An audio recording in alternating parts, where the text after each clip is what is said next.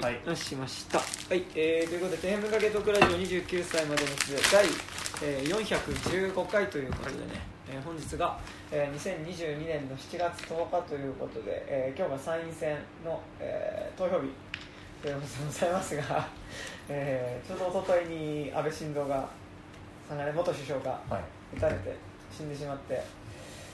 なんか結構こう不安というかこの後なんか結構それきっかけになんかこう多分投票に影響はしそうで、なんかすごいこうなんか割となんかなんだろうな日本どうなるんだろう的な 不安がマジでめちゃくちゃある。なんかうっすらですけどなんかこんな風に映画見てなんかこう音楽聴いてヘラヘラ過ごしてる暮らしってなんかちょっと若干ずっと続くのかなみたいなこともちょっと思ったりとかえーしている今日この頃でございますが皆さん投票行きましたか？ということで、はい、部長の山田です、はい、どうも金内武樹夏アニメーション。えでも毎年結構こんぐらい嫌な嫌なっていうかなんか、はいはい。その象徴的な嫌なニュースって割とここ数年毎年1回2回あるなっていうのを思いましたね。なんか毎年っていうかさ、なんかもう最近そのペースがすごすぎいやそうなんなんかだからウクライナ海戦があってさいま、未だにそっちもさまだずっと続いてる状態でさなんかその時も結構大丈夫かなみたいなこと思ったんだけどさなんかすごい結構それに輪をかけてさなんかなんだろうこう歴史の教科書とかさうん見た時にさなんか例えばその伊藤博文がさ撃たれてそこからさそのはい。やっぱ満州国とかさなんかもっとこう加速していくみたいなこととかさなんか歴史の教科書だとなんかあるじゃんなんかそういう撃たれてみたいなさ。なんか結構まああのもちろん、ね、伊藤博文が撃たれたこととかと比べると、まあ、その犯人の動機がもうちょっとなんかその政治的なものっていうよりはまあみんな知ってたけど口にしていなかったねあの、まあ根には政治的なことめちゃくちゃあるけど。まあそうだそのその裏にある結構なんかその新興宗教団体との、まあ、蜜月っていうかその癒着関係みたいなことの中での犯行だった。密月じゃねえと思う。み密接？密接だね。まあまあ、そのことっていうのが背景にあるからなんかそのいわゆるその安倍さん安倍晋三がやってた政治のさ、とか、まあ、今の自民党政権の政治に対する不満による犯行っていうなんか割とこう犯行直後に連想したこととかっていうよりはなんかもうちょっとこう違うところに動機があったっぽいんで、まあなんか単純にそうとは言えないですけどなんかでも結構こういうことをきっかけになんかある種のこう規制みたいなこととか、うんうんこう何かしらのこう取り締まりの強化みたいなこととか、はいなんか始まるきっかけになってしまうんじゃないかみたいなことを結構思ったりして割となんか後々歴史の教科書開いた時になんか今日のこの起こったことってなんかそのきっかけの一つみたいになってることなんじゃないかみたいなふうに思って結構怖かったりとか。はしていますね。いやそのだからその政治的なトピックとあとなんか近年起こりがちななんかテロ的なうんうんなんか個人によって起こされるテロ的なトピックのなんか磯部亮が言うところのあ令和元年のテロリズム的なね。ののちょうど重なった嫌な事件みたいな感じじゃないですか,、だからもうダブルで嫌ですよ。うんうんまあ、なんか磯部亮が言ってる令和元年のテロリズムはなんか割とその意識的に入っちゃってるその新自由主義的な,、ん。なんかそのこう逆に能力がない人は消えてもいいっていうプレッシャーの中で、まあ、その自分の子供が例えばその病気だったり障害があったりとかするときにそれを殺しちゃうだったりとかその、まあ、自分が役に立たない側だと思っちゃった人っていうのが、まあ、そのある種こうそこでのルサンチマンみたいなものによってなんかこう無差別に人を殺してしまうみたいなことを指して言ってるんですけどうん。関亮さんはなんかその令和元年のはいはいリズムっていう本で書いてるんですけどまあでもなんか分かんないんだよね。なんか今その正直犯人がさの動機が要はその母親が統一教会に入れ込んでその結構家が破産するような感じになっちゃっててで犯人自体もなんかれ、えっと統一教会の分派みたいなのの人でみたいな俺もなんかあんまりそこら辺のことまあ、まだちゃんと出てないからね。出てないからね。出てないから何とも言えないんですけどそう。なんかだから動機がどうとか言うても結構まだこの事件が起こって2日後の段階では割とみんななんか今こういうこと言うのはさっき言ったのもあれですけどなんかその割と動機とかの憶測が飛び交いすぎて、えーなんか割とそのかつなんかそのやっぱ死んだことによる急にその安倍さんありがとうみたいなムードみたいなものがなんか結構直接その政治、まあ、投票行動に影響しそうな感じがあってそれがすごい嫌だなという、まあ、個人的にはなんか結構やっぱみんな言ってますけど安倍晋三はあの極力そういうテロで殺されるとかっていうよりはちゃんと司法の場でああその裁かれるべきだ裁かれるべきだったっていうのはねその赤木ファイブの件とかだったけど、まあ、でも同時にそれをずっとこう無理くりもみ消してたってこともあったりもするよなみたいなことも思ったりするわけだけど、まあ、なんともね言えない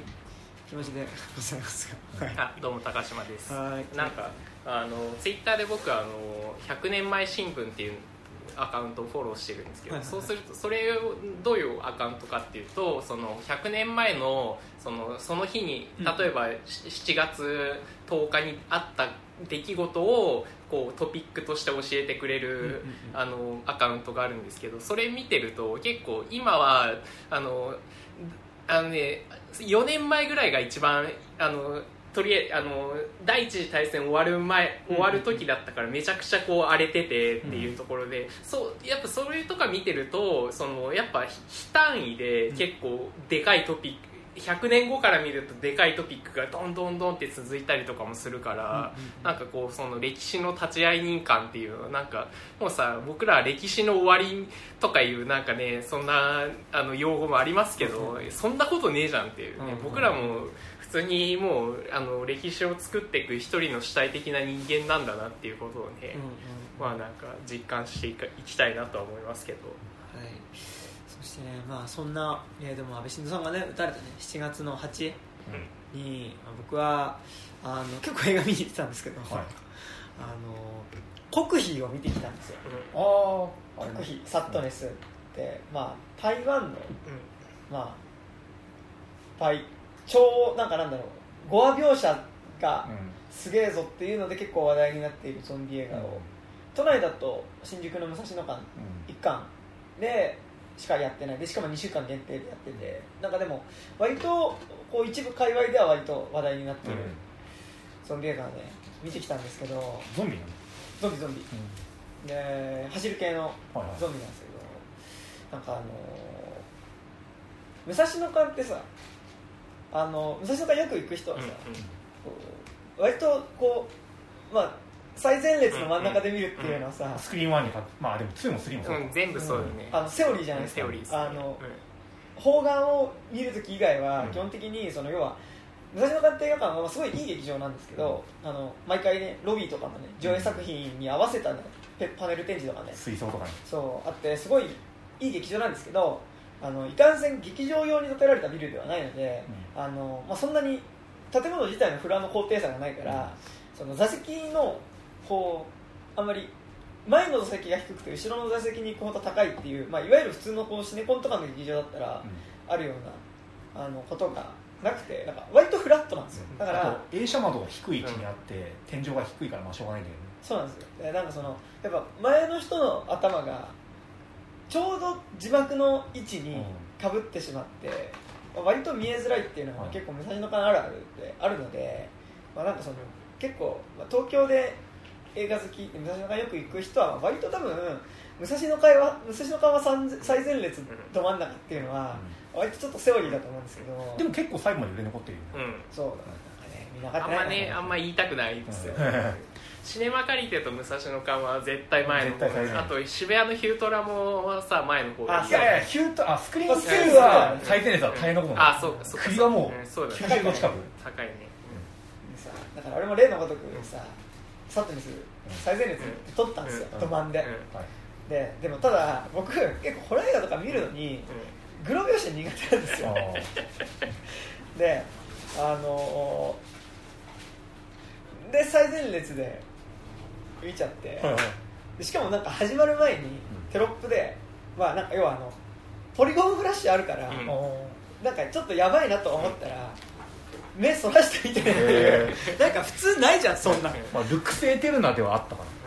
そジャスパー・ノエのやつ。いやだ画面がチカチカするからそのあんまりちゃんと見ちゃうとはい。転換とか起こしちゃうからなんかその目そらしてみてねみたいな。あれってさなんか規制とかないのかな？どうなんだろうね。だってポリゴンのはもうダメだったう。んの、うん。絶対にやっちゃダメだああれが地上波でやってるから、うん。えしかも赤と青。あなんか色の規制とかあるのか俺ポリゴン見てないんだけどね。あそうなの？ちょうどポリゴンフラッシュの時の回はお母さんの保育園のお迎えが遅くてな僕はその回見れなかった。うんなんか俺覚えてますもん。その時の母親のなんかその私のおかげであなで済んだじゃないかみたいなうんドヤ顔をなんかすごいこうあのまあポケモンあの時すごい本当大ブームでさ、なんかやっぱ全員見てたからね。そう。でなんかやっぱまあポケモン見たいみたいなこと言ってた。んだからなんかちょっと責めたわけ、うん。あなんかお母さん遅いから見えなかったじゃんみたいなことをね言ってたんだけどそれはこれをフラッシュのニュースが出た時にさいやだから見なくて済んだでしょみたいなことを言われたのをいまだに覚えてますけど、でまあなんかだからでまあそのサットにさ、うん。最前列見たんだけどさ、まあ、なんだろう俺今まで多分一番見ててしんどかったのグリーンフェルなんだあグああググロ的であれでしんどかったのね。あはいはいはい。でだからサットネスはなんかあこうグロもあるんだけどあと結構びっくり。うん。脅かしがめっちゃ多くて。でなんかもう始まったらほぼもうなんか最後までずっとそれが続くみたいな感じで。だからしかもなんかそのゾンビっていうよりなんかその理性は残してもなんかそのウイルスにかかるとなんかその人の理性を司るところが麻痺しちゃってでその食欲と性欲がとあと暴力的な欲求が全部直結しちゃうからなんかこう一番その人が思う残虐な行為をすることをあの止められなくなってしまうっていうので、なんかだからその単純になんかその襲ってくるとかじゃなくてその一番残酷なことをししてくるみたいな。ああすごい。でもでよく思い思いついたね。設定上ね。でなんか一番最初に死ぬのがなんかそのポテトファーストフード店でポテト揚げてたらそのポテト揚げてる油ごと頭にポテトブワーってかけられてー。で皮膚がただれたところの皮をガーってひはうわ。あのいや引抜かれるみたいな。逆ハプニングみたいなシャマランの。ああれが自分じゃなくて他人に向くみたいな。あそうそうそうそうそうそうそう。あのハプニングはねあのこうしし死ぬのをやめようっていうあれがね、うん。あのなくなっちゃう。死のうそうだ死のうみたいな。みんな自殺しちゃうってやつですけど、ああ殺そうみたいになっちゃうやつでなんかもうさもう最低ですでもうさ逃げられないわけ視線的にはだからなんか俺もさこう正面から座れないからなんかさ体半分こういう感じにして見てて。で最低です俺しかいなかったのよ。でなんかもうシーンによってほぼ字幕しか見てないみたいな感じで本当が文字通り画面の隅だけ見たりとかして見てたんですけどなん。か終わって後ろ見たら最前列以外結構お客さん埋まっててなんか結構最前列で俺結構ビクビクしながら見てたからあなんかこれを見られてたらすごい嫌だなってめっちゃ思いました、はい、そして劇場出たら、まあ、ちょっと、ね、あのツイッターでね安倍晋三が撃たれたという撃たれたと。そういうことになってたわけですが、はい。はい。そんなサットです、はい。えさっきのやつは結局よか見たよかったですか？いやなんか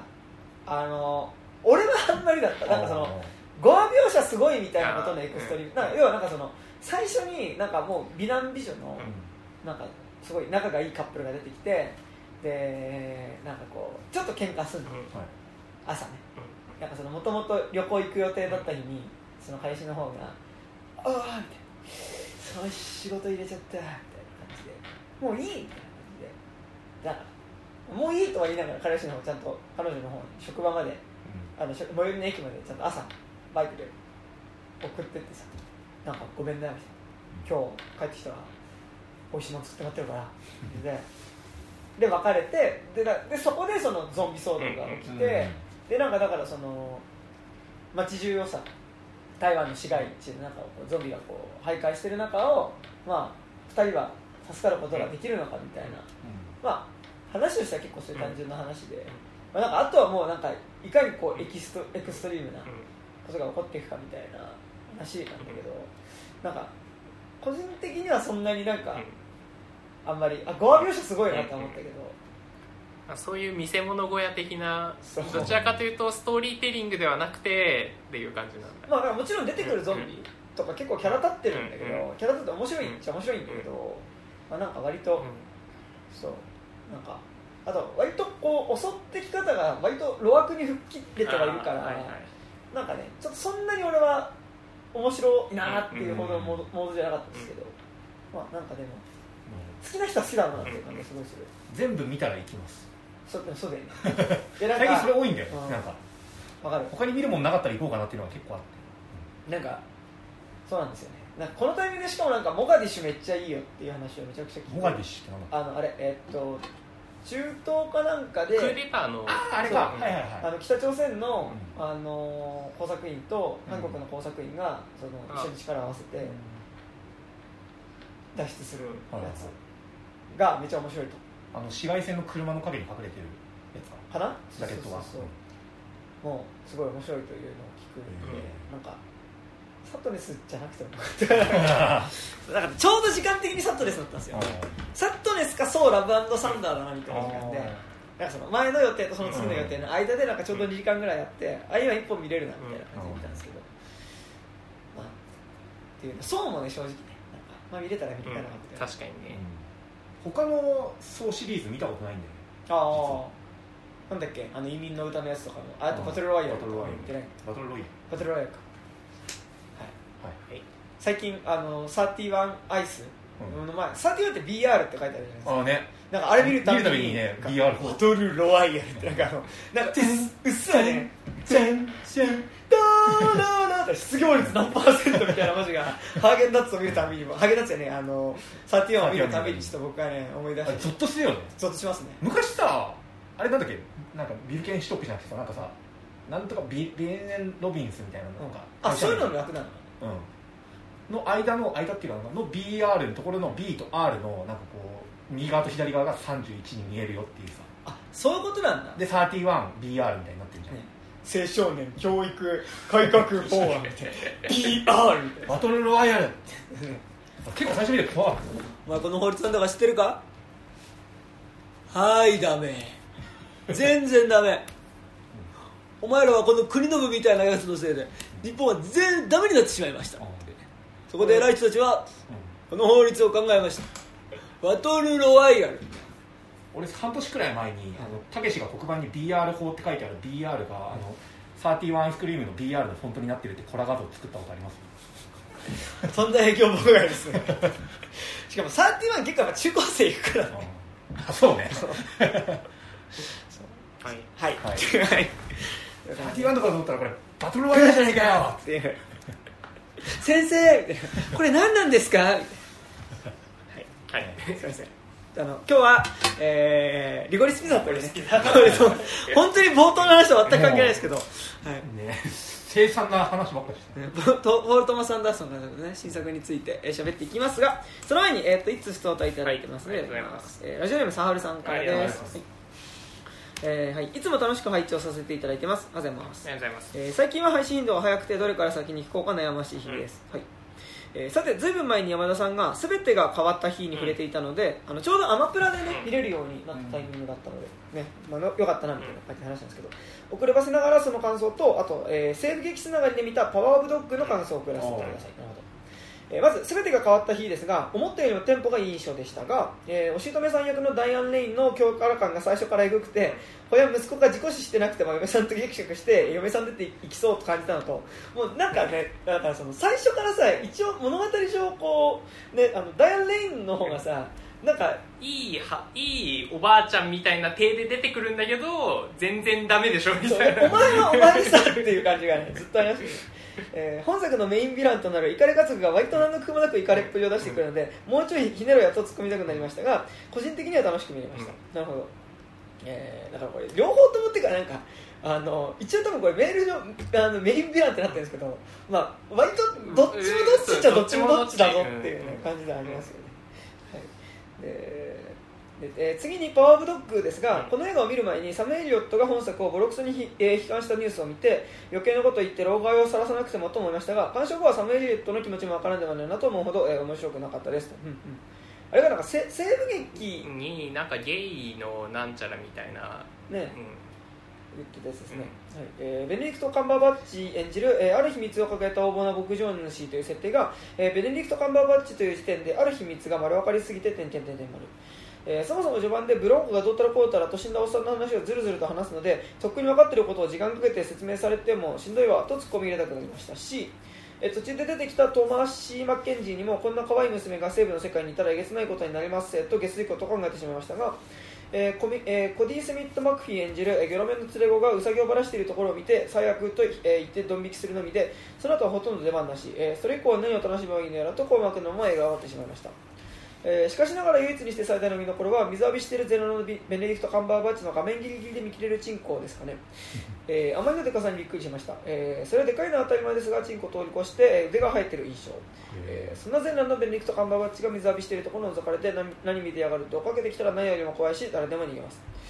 えーサメリオットもオーストラリアの女は西部劇を撮るんじゃねえよなんて言わないで個人的には求めていた西部劇じゃなかったし面白くはなかった。でもベネディクト・カンバーバッチのあれの高さには交代したって言えばよかったのに。いや別にこれでもまあダメな気がするんでね、えーあとジェーン・カピオン確かニュージーランド人だからね、うん。うんオーストラダリアリアねじゃないですねあでもお欧米人からすれば普通サイズかということですね、はいえーでで PS、えー有料配信の第130回で話されていましたが7月中に予定しているゴールデンカムイ会を楽しみにしています、今日もねちょうどそれの予習資料を、予習資料物を。ちょっと交換するということをやってましたが、ね、あと本作については私は個人的には西部劇要素よりも、えー、熊要素、えー、熊要素が重要だと考えているので、うん。えー予習と参考として以下の作品をお勧めします、えー、過去漫画2作と映画1本、えー、引きのリンクを貼っておきますえーでキムンカムイと銀河、えー流れ星銀というのとあとイタズの、え3作品を、えーお勧めしてもらっておりますね。はい。ということでありがとうございます。ゴールデンカムイ会ね。うん。一応今日予習資料としてうん。高島君から僕はさすらいのガンマンのブルーレイディスクを借り、そして僕はうん。村枝、えー、聡の、えー、とレッドというあの全19巻19巻のあの多分漫画で西部劇をやった作品で、かつそのまあ開拓によって住処を奪われていく原住民の立場から書いた漫画っていう意味では、まあ、割とゴールデンカムイに近いかなみたいなところと、まあ、あと結構その幕末みたいなことも西部が絡むっていうところも結構なんかゴールデンカムイと近いかなみたいなところがありちょっとそれの物々交換をした上で、えーゴールデンカムイ。まだねあのちょうどあさってかな？うん。に、あの最終巻が発売になるのでそれを買ったところでねやろうかなという感じではいございますね。はい。という感じで。はい、はい。じゃあ本題いきますか。ますか？はい、はい。というわけで本日は改めましてえーポール・トマス・アンダーソン監督のね、えーレゴリスピアということでね、はいはい。あらすじ出ますはい、えー公式サイトからです、はい。えー1970年代のハリウッド近郊サンフェルディナンドバレバレー、はい。えー高校生のゲイリー・バレンタインは子役として活躍していた。アナラ・ケインは将来が見えぬままカメラマンアシスタントをしていた、えーゲイゲイリーは高校の写真撮影のためにカメラマンアシストとしてやってきた、えーアナラに一目惚れをする。アラナじゃなかっえーあアラナ。あすいません。あの僕カタカナ読めない症なので、えーえー君に出会うのは運命なんだよ。強引なゲイリーの誘いが、えー、功を奏し、えー食事に食事をする2人。僕はショーマン。天職だ、えー将来に何の迷いもなく自信満々のゲイリー、えー将来の夢は何が好き。ゲイリーの言葉にアラナは分からないと力なく答える。それでも2人の距離は徐々に近づいていく。ゲイリーに勧められるままに、えー女優のオーディションを受けたアラナはジャック・ホールデンというベテラン俳優と知り合い、えー映画監督のレックス・ブラウとテーブルを囲むまた、えーカリフォルニア市長選に出馬しているジョエル・ワックスの選挙活動のボランティアを始める。ゲイリーはウォーターベッドをウォーターベッド販売を手掛けるようになり店に来た女の子に声をかける。ある日映画プロデューサーの、えーショーン・ピジョン・ピーターズの家へベッドを届けるが面倒に巻き込まれる、えーそれぞれの道を歩み始めるかのように見えた2人、えー出会いあ歩み寄りこのまますれ違っていくのだろうか点々点という感じですね。はい。たはい。というね感じで、はい。えーございますが。い。やーなんかすごい僕は久しぶりにうん。なんかちゃんとド直球な青春映画を見てうん。あいいなとあめっちゃ思った そうなんですよ感じ。いいなーなんでこれなんかね一時期なんかもう青春なんかいいなって思う映画全部青春映画だったうん。ことがあるうん。んですよ。はい。なんか大大学うん。卒業前後ぐらい。まあ、リンダリンダリンダとかめちゃくちゃ好きだし、うん。写真がいいなみたいな感じだったんですけどなんか最近なんかそのそんなに青春え映画にうん。見るけど惹かれないみたいなところがあったんですけど、うん今作はなんかポスタービジュアルとか見ると結構やっぱ恋愛映画的な感じもすごいするけど、なんか俺はどっちかっていうとかなりやっぱ青春映画としてすげえ良かったなっていう感じがしてあとなんかなんだろうあのこれ前々回なんか多分喋ったんですけど、なんか友達とこう見に行ってレートショーで最後の回で見て、うんなんか終わって劇場出てなんか帰なんか並んで帰ってる帰り道すらあなんかあちょっと今リコリスピザだなみたいなあ。気分にすごい慣れてなんかそれはすごい良かったです、はい。どうでした？いや俺もマジでなんかポール・トマス・アンダーソンの映画と俺なんか見終わった後なんか感想がないんですよ毎回。うん。なんか走ってるとこが良かったとかなんかなんか映画のショットとかカメラワークとかよく知らないけどショットが良かったよねショットってよくわかんないけどみたいな。うんうん。毎回思うんですよ、うんなんかそれの究極形態みたいな。しかも最後さ走ってくるショットのつながりで終わるじゃん、うんしかもなんかその走ってるショットの中にはなんか劇中の回想ショットうん。回想を走ってるショットとかもすごいなんかモンタージュされていて、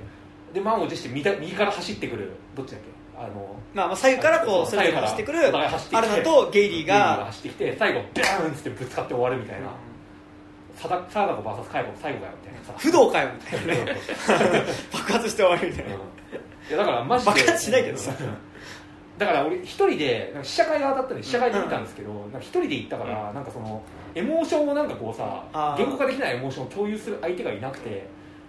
でも一人だからさなんかこう楽しくないんですよよかったよななんか走ってるのがって言いたいんだけど、口に出せないからそれが辛かったみたいいやもう劇場劇場出た後に思わず二人で走り出したくなってしまいました、はい、いいな。なんかでもすごいだからだから最後のラストシーンとかさ、うんそのやっぱ骨が走ってるシーン、うん。二人が走ってるシーンがいいけど、なんかベタベタっちゃすっげえベタベタなんだけど、なんかあのベタベタな割に実はなんかそのその手前にある関係性がなんかのめり込んでないのがいいな、ん。なんか演出がのめり込んでる割にその手前にある2人の関係性とかってなんかちゃんとお互いの打算的なことだったりとか、なんかこうが見える感じっていうのがめちゃくちゃ良かったなっていうのがね、ありましたね、うん。うん。高島君どうですあ僕はそのあれですね。まあポール・トマス・アンダーソンの前作の「ファントム・スレッド」すごい好きなんですけど前作があの、まあ、この例え超昔に肉地図で言ったんですけどその恋愛映画はプレデター対あのエエイリアン対プレデターでを比喩として見たらっていうのを僕結構恋愛映画で見るんですけど、ファントムスレッドがプレデター対プレデターだとするなら、今作はあのエイリアン対エイリアンだったなっていう感じ。WS を、えー、とトーマスを WS で例えるっていう、うん。いやいやまあそまあそうではないんだけど、そのなんていうの？あのまあそのあのまあこう後で話すけど、そのまあエイリアン的なそん恋愛をするときにエイリアン的なスタンスの二人が、うん。あの戦ったはあの映画だったよなっていうのは思いましたね。なるほど。ちょっとその話もちょっと後々してはいはいっていうね感じですよね。そうだから俺結構なんかその恋愛映画だったのかなっうんていう、まあもちろん恋愛の要素はすごいあるんだけど、なんかそのいわゆるなんかんお互いがそのやっぱり一応ゲイリーとアラナっていう、まあ、一組のカップルが、なんかこう恋に落ちていくとか、なんかそのお互いに好きなんだけど素直に好きと言えないとか、うん。なんか好きっていう気持ちが育まれていく過程の話だったかっていうとなんかちょっとこうそこのなんか2人の関係性っていうのがザ恋愛っていうのかわからないうん感じのうんなんかそのお互いになんかこう打算というか、うん。なんかこう別のなんか意図っていうか、うん。がそれが何なのかよくわからないんだけど、なんか個人的には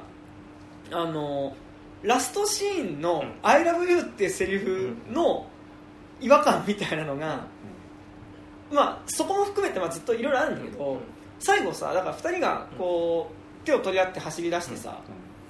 で駆け出していくところで終わるんだけど、そこでそのそこにとアラナのセリフで「I love you」っていうセリフが重なって終わるんだけどそれってその時にゲイリーと一緒に走ってるアラナがその時に言った「ILOVEYOU」ではなくて走ってる画面の上に重なる形でそのセリフがなんかボイスオーバーする形で「ILOVEYOU」って言っててなんかそれってこの時に「ILOVEYOU」って思ったっていうことの「ILOVEYOU」なのかなんかこう後から思った「ILOVEYOU」なのかなんか結構その「ILOVEYOU」の意味って何なんだろうみたいなのがなんかそのこう直接言ったわけではなくボイスオーバーされることの「ILOVEYOU」ってなんかその後から思い返した時にいやあの時のあの感情ってもしかしたら「ILOVEYOU」ってことだったのかもねって言って思ってる「ILOVEYOU」かもしれないしあとあのゲイリーの側から「ILOVEYOU」とか言ってそこで重なってないからなんかアラナの側だけではでも「ILOVEYOU」って言ってる感じもするし、てかなんかなんならこの時の「ILOVEYOU」っていうのもなんかものすごいこうその瞬間の感情の盛り上がりでしかないっていうバランス感なような気がしていてなんかこうそこら辺のこうまあもちろん映画の中でねなんかそのラストシーンでさそれまでつかるつかず離れずだった2人っていうのはさなんか特にこうあんまり面倒くさいことを書かない恋愛映画。なんかだからその最後。2人がカップルになってめでたしめでたしって終わる系の恋愛映画ってさ最後じゃあ付き合おうかみたいな感じでさ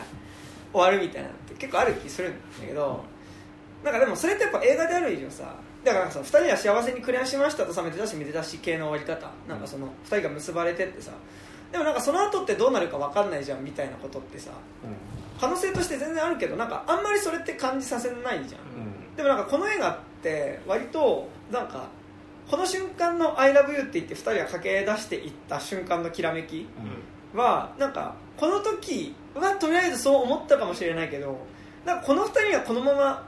2人めでたくって感じじゃないよね、あのカップルが長く続くわけないですから、ね、そうそうそ エイリアン同士。エイリアン同士。で食い合い始めますからねっていうなんかさなんかその感じがずっと終始あるっていうところで、なんか恋愛映画っていうよりはなんか割とそのどちらかこう何者かになろうとしていろいろ試しながら、なんかその都度こう試行錯誤してもがいてる2人の話としての側面が俺は多く見えて、なんかその意味でなんか恋愛映画っていう青春映画っぽいかなみたいなふうには結構思ったとこはね、そうそうそうまあ、でもにしてはさやっぱさあのキャラ設定いびつすぎて、うんうんうん。まあ、特にゲイリー、はいはいはい。あのさこの映画さ始まった瞬間にさゲイリーがアラナをナンパするとこから始まる。うんうんうん早みたいな。なんか俺こんな始まり方って見たことなかったの、はいなんか映画で。普通さなんか出会ってちょっといいなってなってからさうん。なんかこう連絡しようかな連絡しようかなとかなんかちょっと話して次また声かけてみて。また会っちゃうとかね。そうそうそうそう、一発目でさ急にさ可愛いねみたいな感じでこうナンパしに行くじゃん、うんうん。あれがなんかななんだろうあれがポール・トマス・アンダーソン感なのかなってちょっと思ったりあして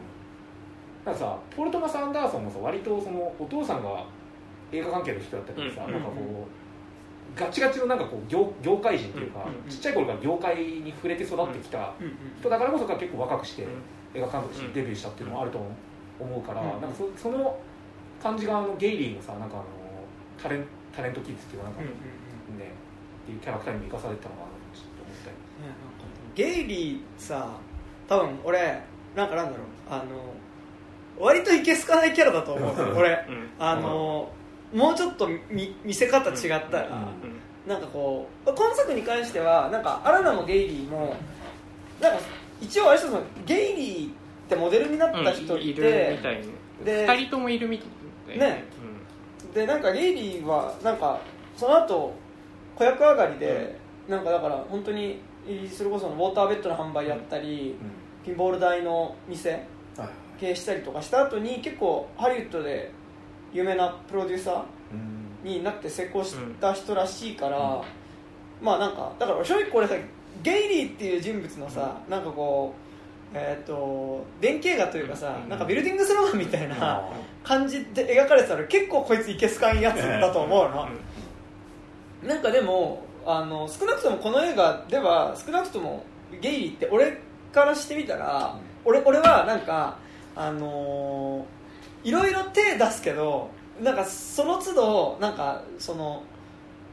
その一つのことに集中できないというか、なんかいろいろコネクションはあっていろいろこうじゃあやってみるかって言って試してみるけどなんか長続きしない人ぐらいに俺は見えてて、なんかこうその一個一個やった経験が積み重なって成功者になってってる感じってあんましなかったのね、なんかだからその意味で結構その、えーまあ最初さ写真撮影の手伝いをしてたカメラアシスタントでさそこからなんかノリで女優になってみようとしたりとかさ、なんかノリで市長選を手伝ったりとかするアラナとさ、なんか最初だからその子役であんまうまくいかねえかもなってなったらウォーターベッド売り始めてみてさでその次ちょっとこう、まあ、ウォーターベッドちょっと今オイルショックで原料がうまく手に入んねえやってなった時にさあじゃあピンボールだってピンボール売り始める芸人ってなんかこうちょっとこう何者かになろうとして試行錯誤してる人っていう意味では結構10日に見え、まあ、10日じゃない部分っていうのももちろんあるんだけどでもなんか結構その2人が同等に見えてて、なんかだからそのもちろん2人は絶えず出会ってなんかお互いを意識しながら、こう同じ時間を流れていくんだけどなんかあのそこにかつ恋愛的なものもあるんだけど、なんか恋愛によって2人が結ばれてるっていうよりはなんか何者かになろうとして何者にもなれない時のなんかライバルじゃないけどなんとなく意識する存在として相手がいるみたいなバランス感としているなと思ってなんかそれは個人的には結構なんか僕の場合それが思い浮かんだってだけですけどなんかあの大月健二の「グミチョコレートパイン」っていう小説におけるまあなんかその漠然と映画とか音楽とか好きで、なんか何かしらその好きなものを仕事にしたいなと思っていろいろと試行錯誤してる主人公とで彼女にとっあ彼にとってのなんかその憧れのあの女性でありあの1回だけその自分が見に行った名画座に、まあ、クラスの人気者だった彼女が偶然いて、まあ、クラスでは全く話したことないんだけどその彼女っていうのが実は自分と同じ映画が好きだったっていう、まあ、なんか本当にそのてか霧島部活やめるっていうのを神木君があの鉄を見に行ったら、うん。そこで橋本愛と会うっていうのはあれ完全に多分グミチョコレートパインオマージュなんですけど、まあっていうことがあってでその主人公にとってはその山口美香子っていうその憧れの女性女の子っていうのがいつまでもでその山口美香子っていうのはどんどんそのその後女優としてどんどん大成していくのに対して自分は何者でもないっていうところでなんかこうどうにかして彼女に追いつきたいみたいなところっていうのがなんか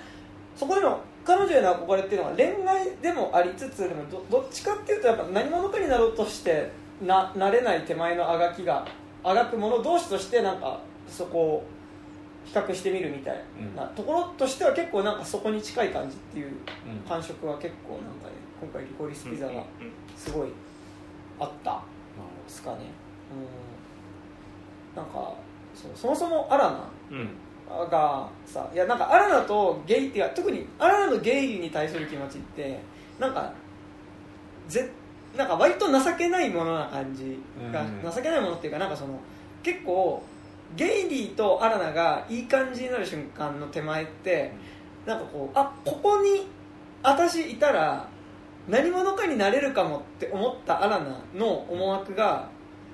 あのうまくいかなくなった直後に、そこにゲイリーがいるっていう形で、ゲイリーと抱き合うっていうのが、でこの映画だから都度2回繰り返されててで1回目がだからその映画女優になるって言って映画のオーディション受けに行ってでオーディションでその相手役の俳優さんになんか気に入られたっぽくてあなんか私ちょっとこの人となんか一緒についていけばあなんか結構売れっ子女優になれるかもみたいな感じでついていってでなんかその人の行きつけのバーみたいなところでなんか2人で食事してたらそこになんかそのしその俳優の知り合いの映画監督トム・ウェイズトムウェイズが来て「おー!」みたいな「おー!」みたいな感じでなんかその彼女そっちのけでそこの男2人で急に盛り上がり始めちゃってだから基本的にその彼女がこの男の人についていけばなんか私成功できるかもって思ってついていったらその先で彼女そっちのけで別の男性とそれそいつが話し始めちゃって、彼女が置いてけなんかそこでそこのこうそこから少しこう弾かれた時にゲイリーがいるみたいな感じで、なんかそこでこうゲイリーのもとに行くっていうのがすごいこう映画の撮り方的にはめっちゃロマンチックに撮られてて、でだからそれが正直ラストシーンが一番こうクライマックスすごいこう盛り上がるんだけどそれはやっぱその手前でその市長選に出てるその若手のこう改革派みたいな議員の、まあ、選挙活動の手伝いをしててで彼に個人的にちょっとこの後夜会えないかっていうふうに呼び出されて、でまあ、レストランに行ってあれもしかしてこれ私はこの人となんかいい感じになれるのかなと思っていくと、まあ、彼が、まあ、実はゲイであることを隠して、まあ、その選挙活動を戦っていて、でまあ、ずっとその週刊誌の記者に追われててでこのまま一緒にいるところ、まあ、その一緒に会ってる男性がその異性愛者だっていうあの既成事実事実を作らないとやばいからっていうんでちょっと悪いけどそのこいつの恋人役のふりをしてくれないかっていうので呼び出されてであ私そこじゃないんだっていうところでやっぱそこもやっぱ構図としてこう激しく話し合っている男2人の間にいて全く会話の外になっちゃったアラナっていう構造がだから最初のそのトム・ウェイツと,、えー、とあれでした、えーショーン。ペン。ションペンのだからその俳優と映画監督のやり取りの時と後半のあのし市長選に立候補してる男とその恋人の間でやっぱ同じ構図でこう繰り返されてなんかそこからこう弾かれた彼女っていうのがその比較的なんかまあ別にこいつどう でもいいからじゃないけどあのでそこでそのやっぱゲイリーのところに戻っていく。っていうところが映画上はものすごくロマンチックに撮られてるけどなんかそれってやっぱこううまくいかなくなった時にゲイリーのところに戻っているようにも見えるわけでなんかだから結構ちょっとみっともないつながりでもあるなっていう感じがするか戻ってきてやっぱゲイリーも迎えに行くみたいな、そうそうそうちゃんとそこに迎えに来るっていうのがやっぱ重要だと思う、うん。しなんかやっぱ特に1回目のそのさあのートム・ウェイツのところはさ、あのーゴルフ場にさ「あなほれ!」っつってさ なんかすげえ金に物言わせてさなんかその映画の戦争映画のセットをさ即席で作らせてさ、まあ、そこのあの映画の見せ場のシーンであるバイクで火の上を飛ぶっていうのをさあの再現してみせるぞ！って言って酔っ払ったテンションでさあやって、ね、じゃあちょっとお前あら後ろ乗れっつってさバイクの後ろに乗せてさスタートしたらもうその時点でアラナはバイクの後ろから振り落とされちゃってでもそんな関係なくあのいやーあーってバイクで疾走してあの火の上飛び越えてでもとあの男ども2人は「ああお前やっぱ最高だよ」みたいな感じで抱き合っててでまあなんかこうそこでさ取り残されたアラナは立ち上がってゲイリーの方に走ってくるっていうさ、でなんかそこすごい撮られ方としてはめっちゃロマンチックなんだしなんかこの映画ってやっぱその2人が歩いてる走ってるっていうことがまあものすごいロマンチックに見える映画だけどなんかやっぱそこの手前にある物語上での2人のつながりっていうのは結構みっともないものだったりするっていうのが、なんか結構その割と何者にもまだなってないからこそのもがきみたいなところとも結構つながって見えて、なんかそうそこがすごい良かったですね、あのショーン・ペンのさ、あのジャック・ホールデンあれウィリアム・ホールデンじゃないですか、うん。あれああああいう人だったんだと思ってなんかさ個人的にもワイルドバンチとかさあウィリアムホールデンそうそう。ああの戦場にかける橋とかの人だからさなんかすげえ渋い2枚目みたいなさ、うん。感じだからさあこんなやっぱあやっぱそういう感じだったのかな、うん。みたいなのちょっとびっくりしました。よなんかねガハハマチズモ親父みたいな感じでねなんかさ結構さだからそのポール・トマス・アンダーソンの映画ってさなんか映画単体で見ても十分に楽しめるし、なんかこう絵で感じれる映画うんうんうん。作家だとすげえ思うんだけど、今作見て結構思ったのが、うん。なんかそのなんだろう割とマニアックな,、うん。なんかそのハリウッド楽屋事情みたいなうんうんうん。のを知ってないと、なんかその本当の楽しさってなんか味わえないんじゃないかなってなんか結構、そのほらジョン・ピーターズとかもねそうそうそうそう。なんか試写会だからさ、うんうん。あの俺が見た試写会だと、あのあの人、えっと、佐々木マイマイの監督とかうんはいはいはい。ティーチーンとかもあったんだけど、ああいいね。なんか確かにその佐々木マイマイの監督のティーチーンとかも楽しかったんだけど、うん。なんかなんかその結構パンフとか,、うん。なんかそれこそなんかかつての町山さんみたいな,、うん。なああいうなんか必要ななんか元ネタ解説が、うん。なんかタランティーノ以上に実は必要な監督なんじゃないかなってポ結構、ドサブテキストの解説っていうかねなんかそうしないとなんか俺本当にこの映画の楽しさとかなんかこうあここでこいつが出てくるってそういうことねっていうなんかのを本当は味わえてないんじゃないかみたいなすげえ思って。なんならさ今作の主演2人ってさまずだってあのフィリップ・クーパー・シュホフマンがフィリップ・シュマン・ホフマンの、まあ息子。うん PTA 作品の常連である、うん。まあ、ね息子っていうのもあるし、まあ、PTA が PV 撮る常連であるハイムね。ハイム一家はハイム一家としてそのまま出てるし、うん。っていうのがまあ主演2人に据えられてることもまあもちろんそうだと思う、うんなんかそうでも俺はなんかだからある意味そのさそのあの「ワンス・アポン・ア・タイム・イン・ハリウッド」にもやっぱすごい近いうん。話だと思うしあとなんかなんだろう結構個人的にワンハリほどなんかそのみんな知ってることじゃない、うん。あのだからワンハリってある意味結構そのさハリウッドニュース的に言うとさ、うん。結構割とみんな知ってる大きなことを題材にしてるからさ、まあ、なんとなくそこら辺のことって分かるし出てくる人物が、あこの人なんだっていうことって分かるけどさ今作ってなんかより業界内輪っていうかさ、あのその当時の、まあ、LA カリフォルニアの,、まあその業界人たちみたいなことってさなんかもうちょいあのオタク的っていうよりは、なんかやっぱちょっと業界っそうないじゃないと分かんない。ぽい話でなんかだからそこでやっぱそのサブテキストの分かりづらさっていうのはめっちゃあったと思うんだけどでも俺同時になんかそれ分かんなくてもうん俺楽しめた感じあって、うん僕は、うん、そうそうだと思うな。なんかはいはいはい。あの完全にさそのまあまあちょっと日本だとどの辺なんだろうね。なあそこハリウッドがさあの六本木のど真ん中とかだとするとさ多分さちょっと外れじゃん、うん。結構、ね。うん外れじゃん。そこにまあそのなんかそもうさモラトリアムのさ中心地みたいなうんところにそのもうあのちゃんとした大人が今作誰も出てこなくてさ、みんなもモラトリアムでいいじゃんっていう映画でもあったと思うからそれでそのその鬼人変人たちをその楽しむっていうので、なんまあ、確かに知ってたらより面白いんだけど知らなくても別にそのあこんなひこんな人いるんだみたいな、そういうなんかそれでその、まあ、あ自由に個々人自由に生きたらいいよねっていうのになってたと思うしワンハリは完全にノスタルジーで撮られてたけど、あのこん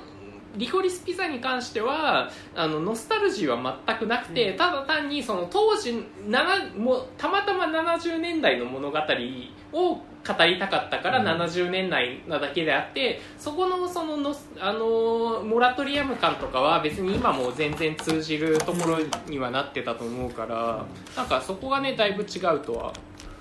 なんかでもすごい同時になんか俺はすごい、いやなんか俺あんま知らなくても楽しかった、うん。俺もなんか見た後にもろもろちょっとその映画サイトの記事とか見て、なんかその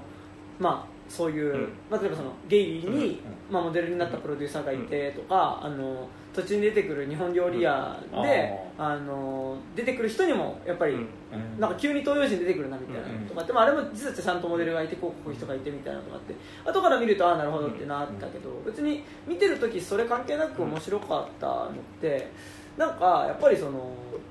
うごめんさっきのやっぱグミチョコに話を戻して喋っちゃうけどなんかあのグミチョコレートパインっていう映画で登場人物が何者かになろうとして試みるその映画を撮ってみるとかバンド組んでみるみたいなことってちゃんと主人公にとって好きなものなの、うん。なんかそのもともと映画がすごい好きで音楽が好きでっていうところでそれをやっていくっていうことがあるんだけどなんか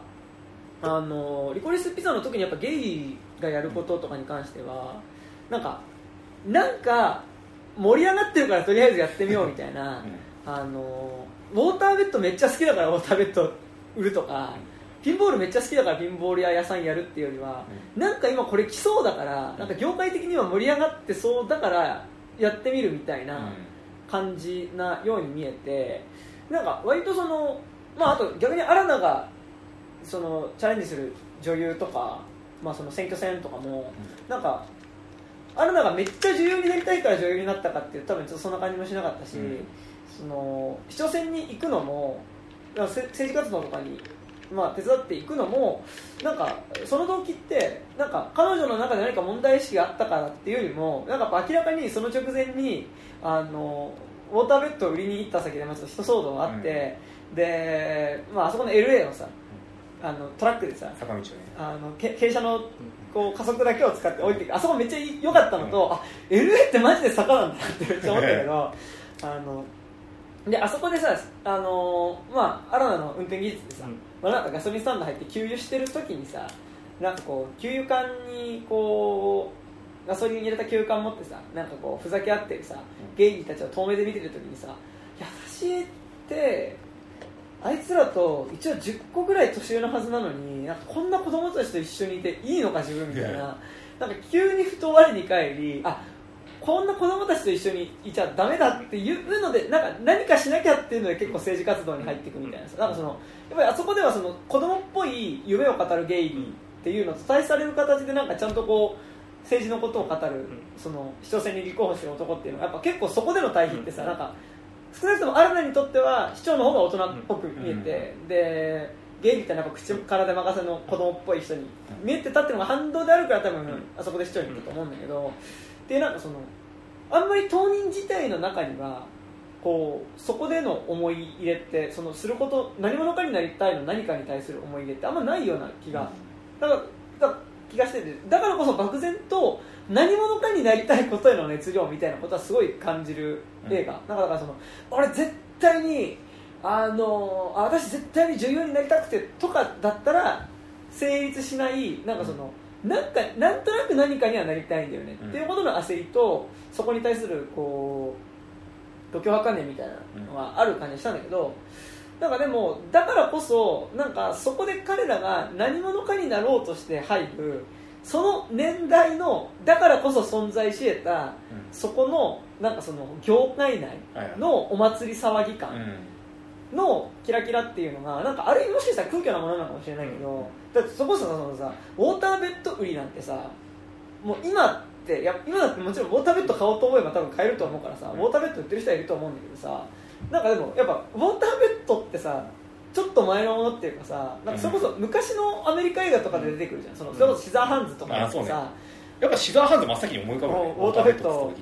だからやっぱだからそのしかもちょっとこうエッチなものっていうかさあのシザーハンズもさそのウォーターベッドある家に行ってさ、うん、なんか剪定手伝ってみたいな感じだったらさそこのこうエッチなさ奥さんがさ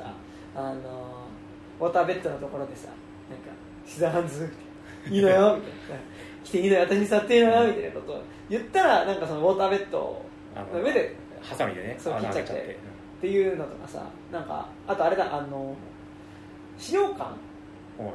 シリーズのなんかでさウォーターベッドの後ろからこう顔がポコって浮かび上がってくるみたいなさ。でもあれもなんかだから多分あの年代、舞台の話だからさなんかやっぱ結構そのウォーターベッドってやっぱ一昔前のものって感じすごい好きでさ、うん、なんかでもなんかそのその当時なんか日本だとなんかそのなんだろうな。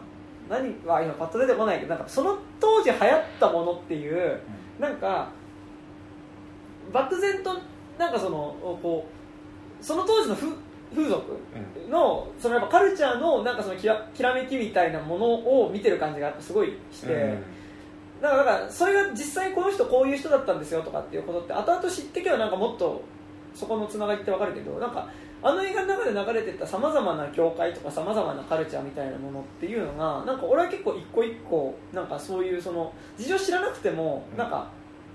さっき高島君がさ全員その青春映画っぽいというかそのあのみんな大人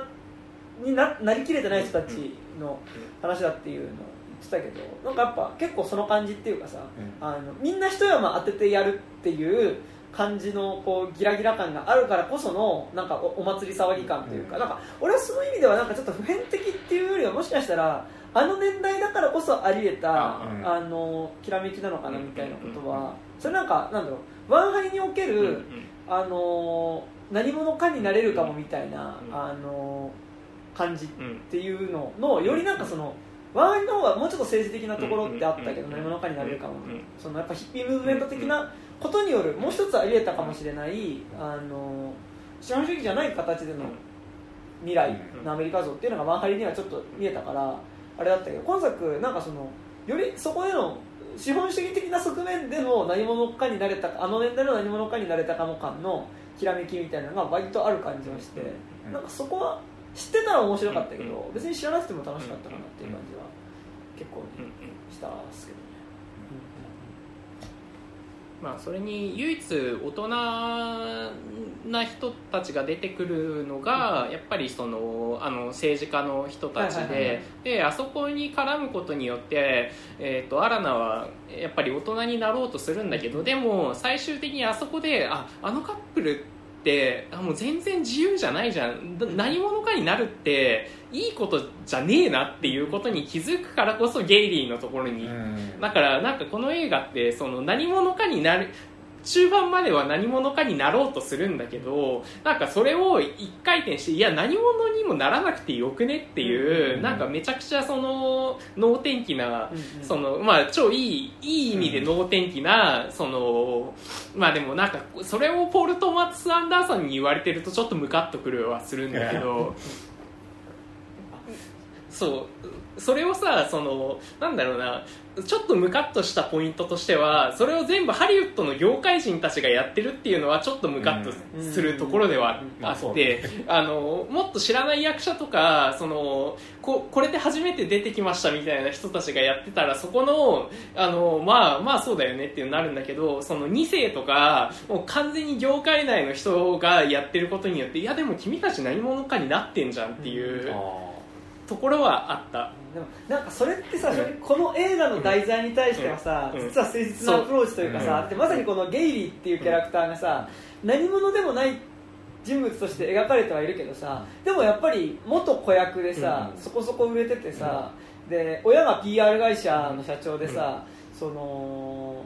ね、普通にこう子役じゃなくなった後も普通に親の仕事手伝ってさ、まあなんか自分でも社長みたいなことやったりしてさ、でまだ10代なのにさ親が PR やった会社あのレストランとかでさ、結構行きつけみたいな感じでさ、こ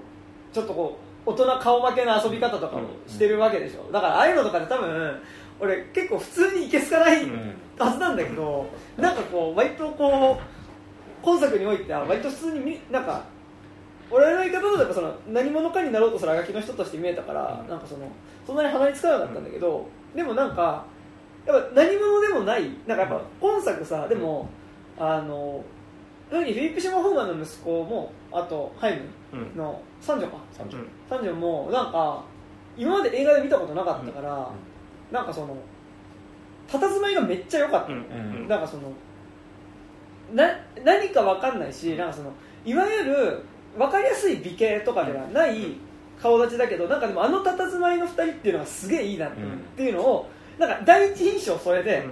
でその後、まあハイムの方はまあ知ってたからあれだけど、でなんかフィリップ・シモン・ホーマンの息子って知った時のなんか納得感ってあったんだけど、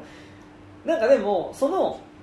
なんかわかんないけどこの人すごい存在感あるなっていうことの後ろにこの息この人の息子だからですっていう結構なんかそこのなんかちゃんと地盤が合っちゃうことも含めてなんかあの映画の題材に対してなんか割とこう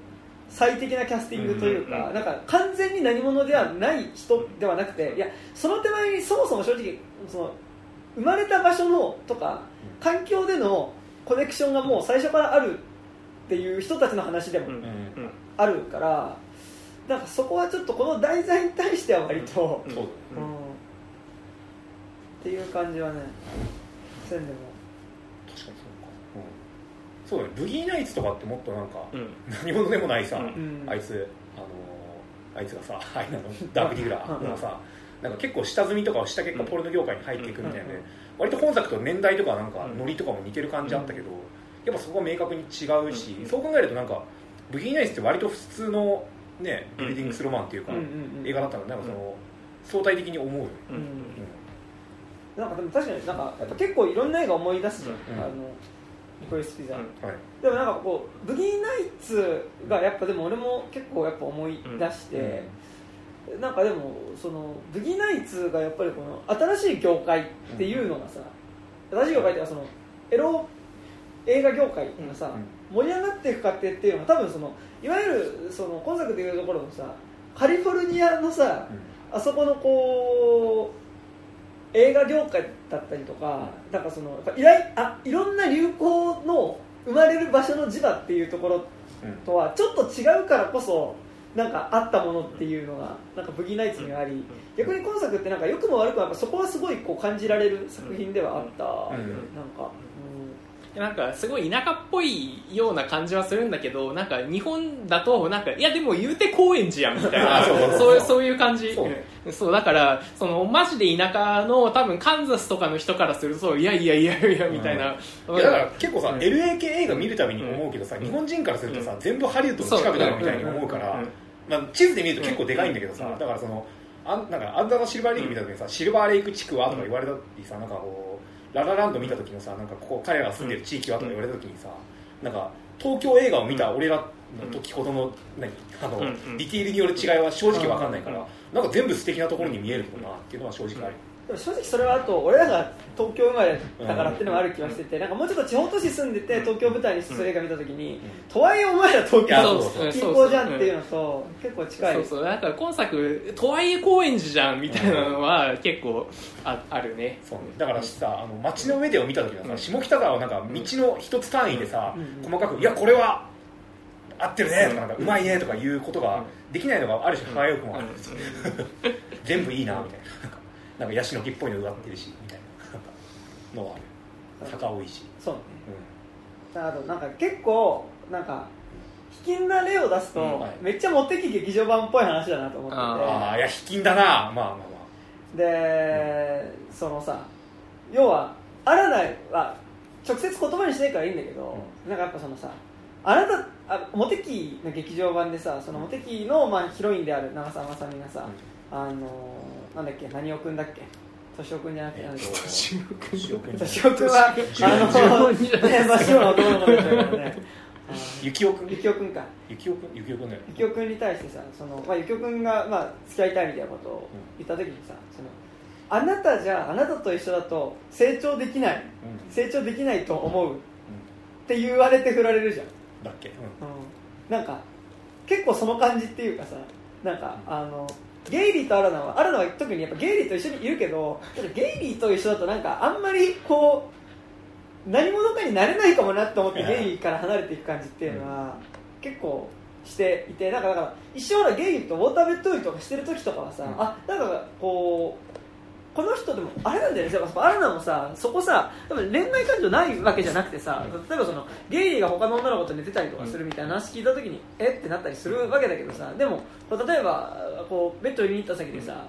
なんかこうやっぱこちらの女性はみたいな感じでこうゲイリーが聞かれた時にさこうゲイリーが恋人みたいな感じで紹介しようとするとあパートナーです。あの仕事上のパートナーなんでみたいな。っていうなんかやっぱそこの一線を引こうとする感じって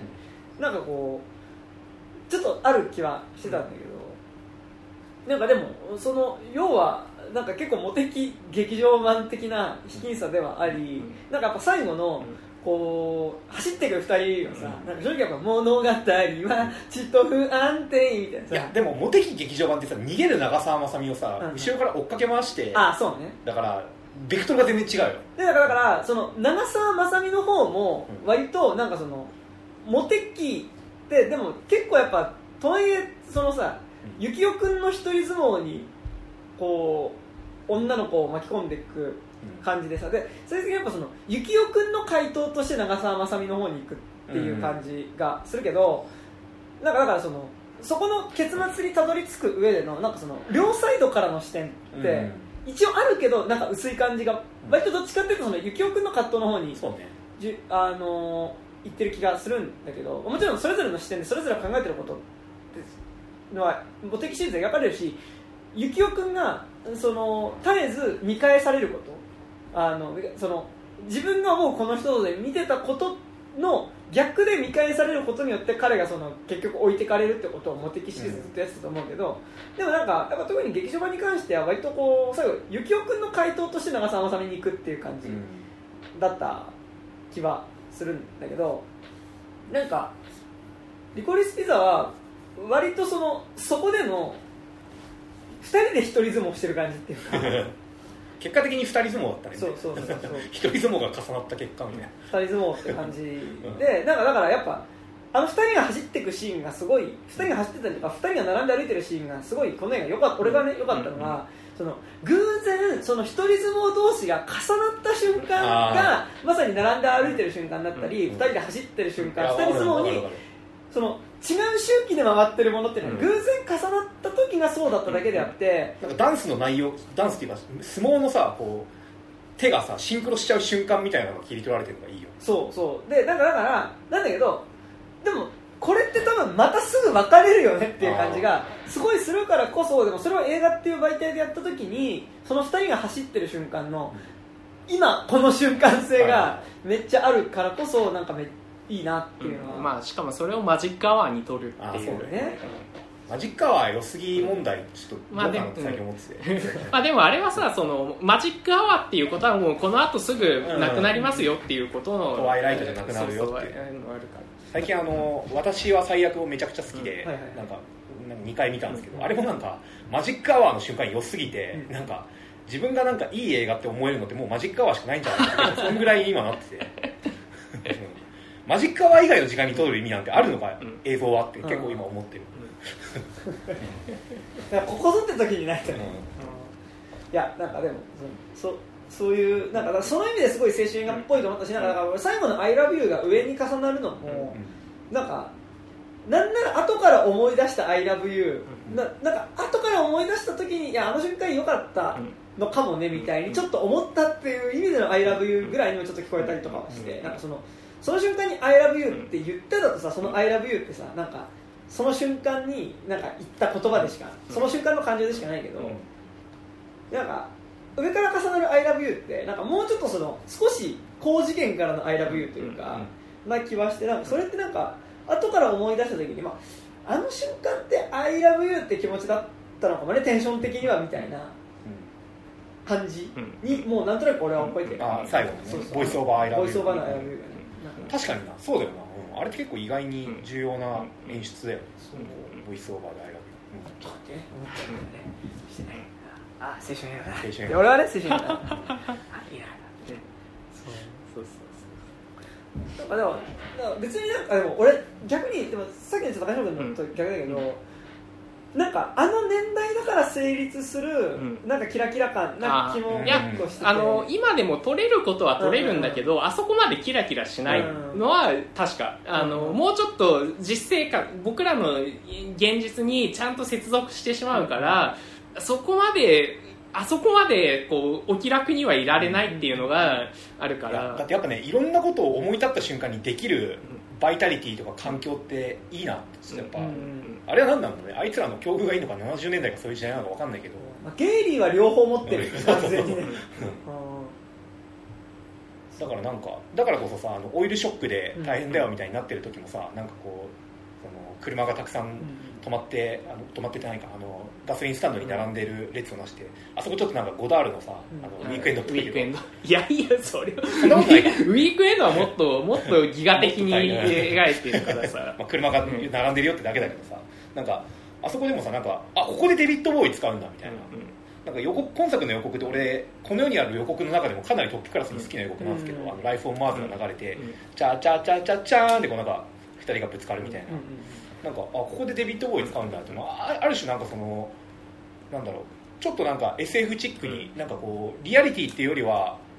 なんかこう一個上の次元であのオイルショックの光景っていうのを描いてるっていうのもなんかあ特にそのエモーションのあるシーンじゃなくてここで使うんだってなんかそ,、まあ、そういう感じだと思うしなんかなんかやっぱ浮ついた感じがあるんだねちょっと洋服が、なんかさやっぱあそこやっぱ俺もあのオイルショックで車が止まってるところをさ、うん。なんか走っていくとこっていうのはさ、だからもちろんその結構経済的にも大変な状況の中なんだけどさ、なんかあそこを走っていくっていうことがさ、うん。なんかある種その場所自体を楽しむっていうかさ、うんなんかそのオイルショックで起こってしまったある種のそのこう回ってたさ、うん。その社会みたいなものが停止したその瞬間をさ、うん。なんかある種のちょっと楽園感っていうかさ、はいはいはい分かる分かる。終末楽園感。ね、なんか楽しめる感じの余裕っていうのはなんかあの映画すごいあった気はするし、なんかなんだろう多分ララランドとかもさ、まあなんかそのララランドとか特にやっぱその恋する二人っていう視点から見た時のさ、LA のパ,、はい。パラダイス感っていうかさ、がすごいあるけどでもなんかやっぱこうさあのあそこでなんだっけエイミー・アダムス。キャラクターなんだっけ、エマワトソン。エマストーン。エマストーンエマ・ストーン。がさ、あのーバイト蹴ってさオーディション行くところとかでさお前急に出てくんじゃねえよみたいなさ、結構あったじゃんなんか。あれコーヒーショップから出てきたそうそうそう。ねあのちょっと私今からオーディション入ったからって言って金出てちゃうからさ、なんかああいうなんかこう感じってあんまりこうリコリスピザにはないというか、なんかリコリスピザでそれやっても許される感じなんか、うん。なんとなくする感じがあるというか、それは多分現代じゃないからなんだろうなみたいな、そうね。うん。何なんだろうね。やっぱなんか過去な現代の映画でさバイトすっぽかす描写あるとさなんか自分とすげえ接続しちゃうからさ、ああこの後収入とかどうなんだろうとかなんかさあの俺がいなくなったあの店のなんかその後のシフシトどうなってんだろうとか。うなんかすげえちょっとドキドキしちゃうけどなんかいいよなんだっけなんかねなんか有名なそのなんか金過去を描いた映画でもなんかこうガソリンスタンドでバイトしてるやつが「おい遊びに行こうぜ」っつって「おい行く行く」っつってそのバイト屋の親父がさなんかこう「お前シフトあんだろ。じゃあ今からやめるわ」っつってなんか行くみたいなシーンをなんかの映画で見たんですけど、うん。そこの許されちゃう感とかってやっぱなんかうん。あるよね、あれの話してエイリアン VS プレデス。いやあのいやこれはねもちろんエイリアンが男性器でプレデターが女性器のメタファーとかいう話ではないですよ。そうも取れるよ。もちろんそうも取れるけどその人間関恋愛映画とかにおいてその打算的なあの自我の人間か、それとも打算で動く人間かっていうのは大体二別できると思うんですよ、でそれでその自我が強くて結構自分本位で動く人たちの物語っていうのがエエイリアンに代表されると思っててで打算で動く狩り狩りですよね。狩りする方はやっぱプレデターだと思うんです。でその点で言うとファントムスレッドってマジでプレデターしか出てこなくて基本的にそのいいと思うんだけどそこにはでそこに接する際にそのここでこうしたら絶対あいつがこう動くからこうするよねっていう、その打算しかないんですよ、で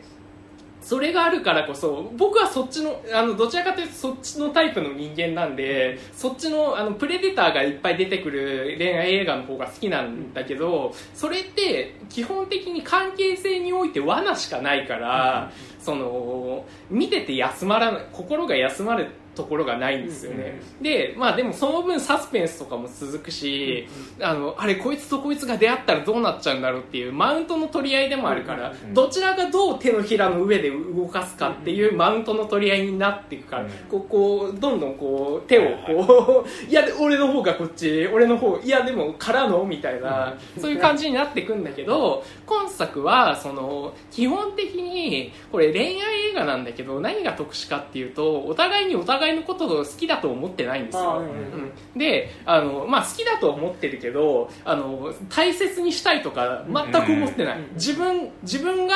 しいてほしい時にいてほしい存在だし、その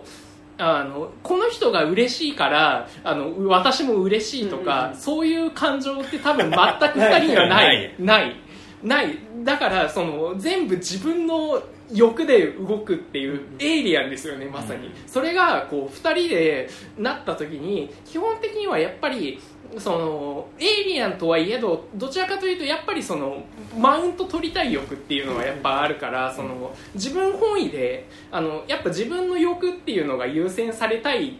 おという人間だからその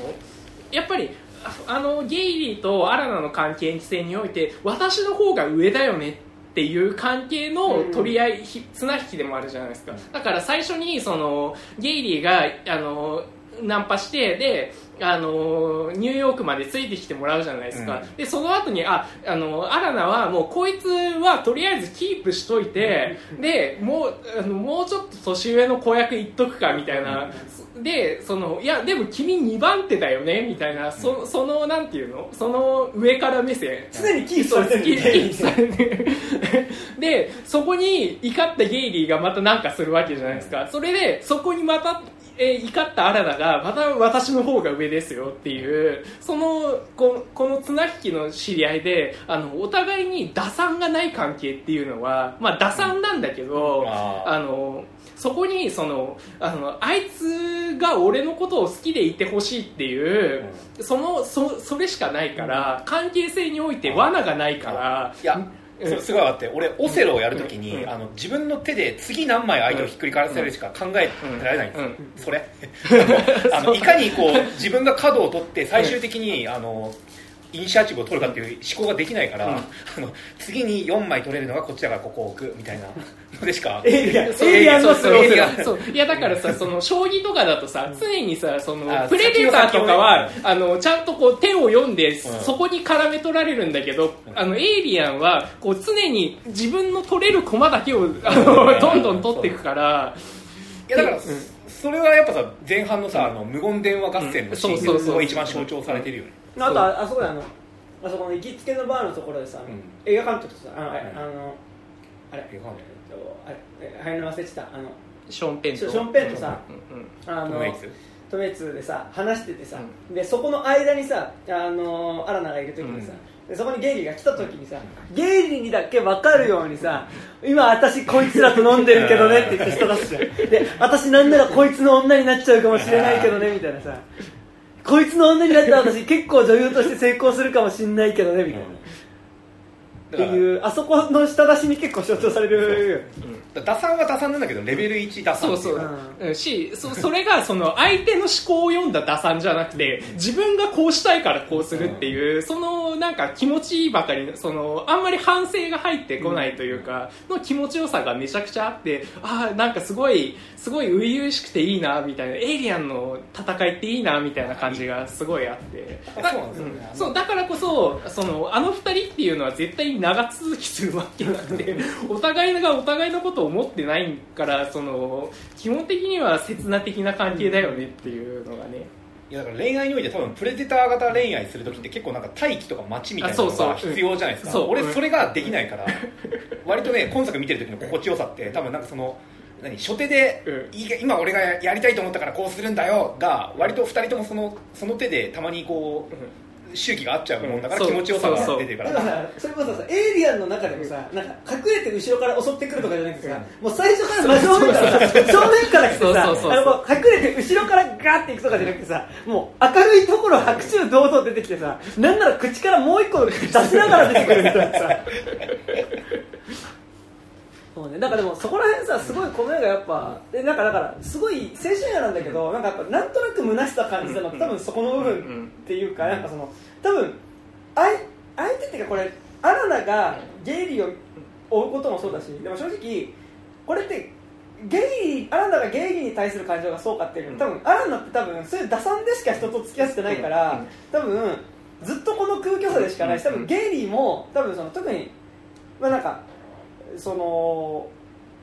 異性愛者で異性と付き合うっていう時に多分その打算でしかやっぱ付き合えない、うんうんうん。なんかその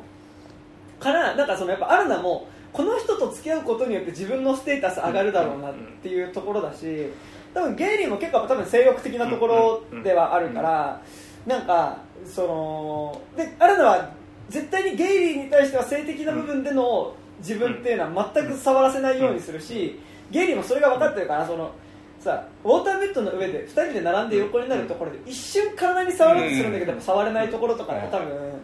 なんかそれがあるからうん。だとは思うしあそこで多分逆にこう触っちゃうことっていうのがなんか多分こうゲイリーにとってなんかこう、ま、負けたからじゃないけどああいや、うんどっにちが初手初手を出すかみたいなのをお互い牽制し合う結果起きそうで起きないみたいなところだよねあのだからだからそのゲイリーがアラナ他の女の子に対してはなんかその要はさしこらせたりとかしてたわけじゃん、あの自分のチンコを触らせたりとかしてたけど、アラナにはさせてなかったのって、なんか純粋に彼女のこと好きだからっていうふうにも見えなくないけど、っていうよりはなんかもうちょっとなんかそこでそういうふうに彼女を見てますよってした瞬間になんか向こうにこう負ける感というか、イニシアチブ。イニシアチブ取られる感。のりさせられさせちゃう。ていうのはなんかそうだから今読むとちょっとあれ微妙なあれだけどなんかそのこたまに出してるけどその元谷由紀子が昔書いたさ「うん。その本谷ちゃん」っていう多分ほぼ自分に合った体験を、うんまあ、小説にしてるえのがあってそれが要は庵野秀明対に相手に対してうん色仕掛けをする。うん。してなんかこれ庵野秀明が私に浴場したら、あれだけ世間でそのエヴァンゲリオンの庵野秀明だとか言われてるけど要は私の私に浴場したっていうことは要は私に浴場する程度の男だったんだっていうことでなんか自分の中で納得できるから その庵野秀明に仕掛けをするって結構今読むとかなりキワキワな小説があるんだけど結構なんかちょっとそれにも近い感触というか、もうあってのなんかそのやっぱ肉体関係に2人がならないのはそこもあるのかなっていうのもありつつなんかでもあのやっぱお互いにさなんかそのイニシアチブっていうかそのこう微妙に違うのがさゲイリーはその持ってるコネクションとか、あと経済力みたいなところではゲイリーの方が大人っていうか持ってるし、うん。かつ多分いる業界、うん。多分その子役だからこそ見てきた業界とかの経験で多分ゲイリーの方が大人なんだけど、やっぱ年齢的には明らかにゲイリーの方が10個下って子供なのに対して、アラナの方が 経験は全然、うん。なんかそういうそのコネクションとかもないし多分経済力とかも全くないんだけどでも年齢的には明らかに大人であるっていうことのなんかやっぱそこの違いっていうのが、なんかちょうどこうさそのイニシアチブの取り合いっていう意味ではさ、イコールぐらい。にそうそう。だちょうどパワーが同じぐらいのエイリアにちょうどなってるっていうか ステータスがね。こっちの能力はあるの方がパラメータ振ってるけどこっちのステータスはゲイリーの方が振ってるみたいな感じで。そうね。あらだってドライビング二重丸とかね。そうそうそう だからだからやっぱあそこのさそのゲイリーが急に子供に見えるシーンって結構だからすごい重要な気はなんかそのそれまではなんかやっぱこう時たまなんかゲイリーってすごいこう大人びて見えたしなんかこう何か自分を連れてってくれるその要は格好好きの大人的なものを持った人かと思ってたけどなんかやっぱこう朝焼けのさしかも朝焼けの中やっぱその夜が終わって朝になる瞬間のさ、うん。その光にそのちょっとずつ朝の光に照らされた彼は遠目から見てる時にさ、それがだから要はそれってある意味朝になってあある意味化けの皮が剥がれるじゃないけどさ、うん。そこの光の中で遠くから見たらさ、あこいつガキじゃんっていうことに気づいた瞬間にやっぱ離れていくっていうのは、なんかやっぱすごいそこの実はお互いが持ってる部分と持ってない部分のなんかやっぱ違いが結構明らかになるシーンとしてすごい良かったですね、っていうのはね。なんかでもだからその前提として多分今高島君の話聞いてて多分2人の関係性の中に多分か何かを掴もうとしてあがいてるのがあまりにも何かすぎるからこそ、多分その確固たるものは多分この2人はつかめない感じがするっていう虚しさがありつつ、うん。でもなんかその掴もうとする何か自体のキラキラ感みたいなものはずっと通り過ぎていくっていうのがなんかこの映画のこうすごいこうきらめいた質感なのかなっていう感じだね、そうねだから俺はこの映画のポスターが欲しい。すぐ駆け抜けていくからいいんだよね全部、うん。この映画のポスターなんかあのあれでしょ？イラストのこういうやつでしょ？そうそうそうそう。あっちのあの写真のじゃなくて。なんか世間的には写真の方がいいじゃん、えー。そうなの？え絶対イラストの方がいいじゃん。イラストってあれさ絶対ってことはない。日本限定なのかな？どうなんだろうね。なんかちょっと昔のさなんかざ、うん。映画雑誌の表紙とかにありそうなさ、あとなんか人生ゲームの表紙とかなんかありそうなさ。いやあれいいよねいや写真の方も俺好きだけどね。そう。なんか海外の人って乳首浮き出てんの何とも思わねえんだってなんか毎回思うんだよ。俺あれとプリントしたトレーナーとか欲しいもん。ああありそうだけどね。ね。でもはい。自分で作れば。何？金コースとかね。何？そうなんですけどはい。そういうこっちゃないんですよ。あはい。なんですかね。あとまあなんかまあさ本当になんかそのエイリアンだからこそのそのきらめきっていうのは確かに本当今作めちゃくちゃ強い気がしてて、まあやっぱり「ファントムスレッド」こんなにときめく映画じゃないじゃないですか、うんうんルックっていうか題材的にもそう題材的にもそうだしやっぱりその中の関係性もすごいドロドロにどんどんなっていくのに対してやっぱ今作はやっぱそこがないっていうのがやっぱすごい見やすいし、なんかっていうのはねありますよね、あれファントムスレッドであれなんか毒入りスープかなんか作ってうん、相手飲むみたいなシーンとあっあったあったあった、うん、あるある。あの分かった上で飲むみたそいうな分かった上で飲む。マジで仕掛け合うから。マジで仕掛け合うから、うん。なんかあれでなんか結構割と久しぶりにそのポール・トーマス・アンダーソン作品の中でもさ、なんかなんだろう。こうなんとなく格式高い感じがそんなないというか、あそうね。うんうん。格式高いのずっと続いてたから、う。んそなんかさほらあのインヒアレントバイスとかもさ、内容は格式高くないはずなのにさ、うん。なんかさ、うん。こうピンチョン原作で、みたいなうん。なんかうん。2時間ちょっとあって、うん。みたいなさわかる。見ると何回だよみたいな感じが結構強すぎたから、うん。確かにシンプルに楽しく見れたっていううん。面では久しぶりだったのかな、うねそれこそパンチドランクラブ以降って言われてるよ、うん。うん。まああとだからでもブギーナイツ。まあブギーナイト、うん。そうそうでもあれっすよねタクシードライバーめっちゃ好きなんだなって思う。ああなんか毎回オマージュ入れてるらしい、うんだってうんあのねあの選挙事務所からさうんうんうん見見返されるのってあれタクシードライバーでしょ。ね、いやなんかだから俺もてっきりさ、あそこの,、そのあれ週刊誌記者だったっていう話だけどさ、でももう完全にさ完全に。タクシードライバーだからさえうん。襲撃されるの それさ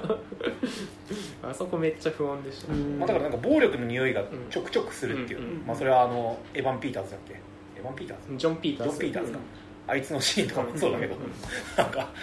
嫌おなく暴力の匂いをちらつかせる大人がガンガン出てくるって、あれ怖かったよ、あれ怖いよね普通に。ギリ笑えないぐらい。うん。うんあとゴルフ場のシーンもさ、え大変なことなんないよねみたいなのはさちょっとなんか酔っ払ってるしさ。ねなんか。こちょっと怖かったねうんあそこ。うんなんか。ま ああそこでイエーイってなるからいいけどさなんかちょっと一歩間違ってさなんか一人死亡とかさ。確かに LA のハリウッドスターとかもさ、まあ、これは確かに飲酒運転で事故死する人多いわって思うもんね。あのノリだと、なんかさ楽しそうだよね、うん。いや楽しそう。それはすげえ思そうなんですよちょっと個人的な話、うん。あいいですいやどうぞどうぞ。いやなんかでもやっぱね僕にとってね、なんか何者かに常になろうとしてね、常にその都度失敗してね、なんかこうっていう人っていうのね。なんか僕が高校受験を一回失敗してね浪人してる時にあ出た。あの僕のね通ってた塾にね、あのの自習室にはいよ使ってた自習室はだからもうなんか塾の建物から歩いて10分のところにあうん。るアパートの一室が自習室になってて、でなんかそこの自習室使いたい人はあのこの普通に授業やってる教室行って鍵借りてそこ開けて中入って、で帰る時に返すみたいな感じでやってた。だなんかでしかもそこ別にアパートの中にいる人見てる先生はいなかったから、うマジでそこざるでうん。なんか塾じゃない人も使ってたりしてたの、でそこ塾じゃなくてじ塾の生徒また貸しされてみたいな。使っててでそこでその通ってた女の子の、うん。その当時の彼氏。うん。でその、まあ、同じ大学で、その仮面浪人してた彼氏っていうのがいて、でその彼氏っていうのがその仮面浪人してそう。ややめでそれでその後、まあ早慶上智のある大学にね、うん。受かってね。でそこから俺の受験メソッドをお前らに教えてやるから、あの教えてやると、うん。で俺の受験メソッドであの大学に受かったら、そのことをお前の高校の後輩に言えるだろうと、で俺この人の勉強法のおかげで俺は絶対マーチ以上は入れるって言ってさ、うん。俺の勉強法でやったら絶対マーチ以上入るからって言って、ねで俺のメソッドを叩き込んでやるから。それを今年1年間。だからそこ俺金取らない。タダで教えてやる。でそれでお前ら受かったら代わりに俺がそこから始める塾のお前ら先生になると。でそしたら学生時代のアルバイトうちでやるからそれいいだろそれでいいだろって言われても よくねえんだけどなって思いながらその話聞いたんだけど。ででかつ、ね、お前らさでそこであの俺のおかげで大学入れたらちゃんとその実績にもなってるから胸張って自分の後輩にもそのこの先生のこの方法でやったらあのここういうふうに勉強したからこの大学行けたんだよっていう後輩にもちゃんと話せるじゃん。その上で今度お前らの後輩を生徒として連れてきてくれと。うん。そうすればあのお前らはその後輩に授業を教えることでその給料もらって、でそれで塾ができるだろう。ん。でそしたら今度その後輩たちをさらにマーチより上に言えればその後輩たちがさらにその後輩にいやこの人のおかげで入ったっていうふうに言えるからどんどん生徒も増えていくじゃんみたいな。今思うとさ。それってなんかあのなんかね根津根津。根津まあ初期投資根で津新八やらないみたいなね。根津。新八みたいなね。常に点々じゃない方だけどね。あの感じでまあだからこれで教えてやるよみたいな感じでそこからなんかその先生が、うんじ自分の勉強法、まあ、勉強法ってさあのこれまでにあのこの参考書だ参考書のリストを渡してくるで、まあ、まず最初の段階はこの参考書を完璧にすればいいから。あセレクトショップ店員みたいな感じ。ででこの参考書買ってっつって。で勉強しててその参考書の内容がどの程度頭に入っってるかのチェックのテストはその先生が毎週作ってるの、うでそれやってああじゃあじゃあこれ、まあ、ある程度できてるからじゃあこれねみたいな。感じでやっていくみたいな方法でやるって言ったら要はでもその人のやってた塾のさ自習室に勝手に入り込んでそこの生徒をさ要は引っこ抜くっていうかさ、みたいなことをしてねやっててでも結果としてそのでその人だからその教えることをしながらブログを立ち上げてうん。それが受験の帝王カズっていうね名前のブログで俺の勉強法と俺の生徒たちはこんな感じで勉強してますみたいなことを書いてるブログの更新をしてね。でまあその数のもとにはあなんかやっぱ学生で起業してるのすげえみたいな感じで、まあ集まってくる人たちもいて。えそれは何？高校生たちが集まってくる？で大学の大学生。あだからその数のさった大学の先のその、そこチャラチャラしててすげえ嫌だったんだけど、なんか「カズくんすごいよね」なって。でなんかしかもさ大学生だからさなんか宅飲みとかするじゃん。うん。宅飲みとかするじゃん、でなんかで今日ちょっとテストやるから来てみたいな感じでそのカズの家に行くわけ、うん。なんかまだカズの家行くとさ結構前日飲んでた大学生たちがさなんかこうテーブルの周りでなんかもう死んでてうん。酔っ払って。で机の上にさちょっと残ったおじやみたいなのがさ鍋の締めの後のおじやみたいなのが残ってる鍋がデンと置いてあるからなんか嫌だなってかそれワンルームワンルームなんかそこで受験の手をかけてカズの家はなんかカズに大学入ってから彼女ができて結構カズは彼女の家に入り浸るようになって、その一応自宅兼、うん。その俺らのうん。勉強する場所みたいなうん。場所になってた、うん。そのカズの部屋が、うん。カズが部屋に帰らないことによって、うんダニが大量発生して、う でなんかそこで勉強してた子が結構なんかすごいそれで一人辞めたんだけど、ん。あいつんちマジ汚ねえから俺行くのやめるわっつって。やめるって結局だからその受験の手を数のメソッドを忠実に守った日結構俺は途中でこれやばいなと思ったから、ちょっと数とは適度な距離を置いたおかげでまあなんとか一浪しした時は普通にまあ大学入れたんだけど、ででもその数はねそのやっぱその予備校をやるっていうのが俺らの代で失敗したから、うん。それ多分今もねウィキペディアって見てる？Google とかでね、うん。受験の手を数アルファベットで CAZU で検索すると多分ね、CA 経営者あしああ K だ KZU で検索すると多分すっげえ検索していくつか先にね、うん。高校卒業したぐらいの俺がねなんかあの映ってなんかこれ僕の愛弟子ですみたいな感じでね映ってるブログが出てくると思うんですけど、数数はだからその最初その予備校をやるっていうのを失敗した後に、株式会社シックスパック株式会社シックスパックって会社を立ち上げて、うん。それがホワイトニングの会社なのよ、うん。その歯歯を歯を白くする会社で。腹筋じゃねえの。緊張シックスパックなのに復帰じゃないどっちだよって。ホワイトニングの会社をやったりとかして、まあ、その後どうなったか分かんないんだけど、うん。でこれは結構やっぱあのすごいリコリスピザを見ながら、ん。数のことをあ思い出しましたね。ーでも数もさなんか時代が時代ならさもっとなんかサロンとかでさ。いやてか今さうん数はさサロンとかやってそうで怖いんだよ、うん。そうね、ちょっとね時代がもうちょっと遅かったね。サロンでね。リコリスピザ今やったら下手するとアムウェイとかになってそうそうそうすごいやる。うん。そうね。ウォーターベッドとかだそれどっちかっていうとなんかザ・マスターとそっちあーそうだね。な確かに。感 じはしますけどねっていうこともねちょっと。えだからだからっていう意味でもやっぱりこの年代のハリウッドだからそうせうん。なんかうん。成立したのかなみたいな、なんだろうねあのあの時代ってやっぱ健全なうさんくささってあったんだろうね、うん。なんかこうなんかウォーターベッド流行ってるらしいぜとかでさビャーってやった店に割とみんな来るみたいなさ、だからパポール・トマス・アンダーソン割とそのさなんかそのうさんくさいうん。いい人っていうかさなんかそのこう結構実はうさんくさい業界のうさんくさい人のことって結構ずっと知ってるよね、うん。そのだってさ長編デビュー作の「ハードエイトが押してさ、ギャンブラー。ね、ギャンブラーのしかもなんかやっぱその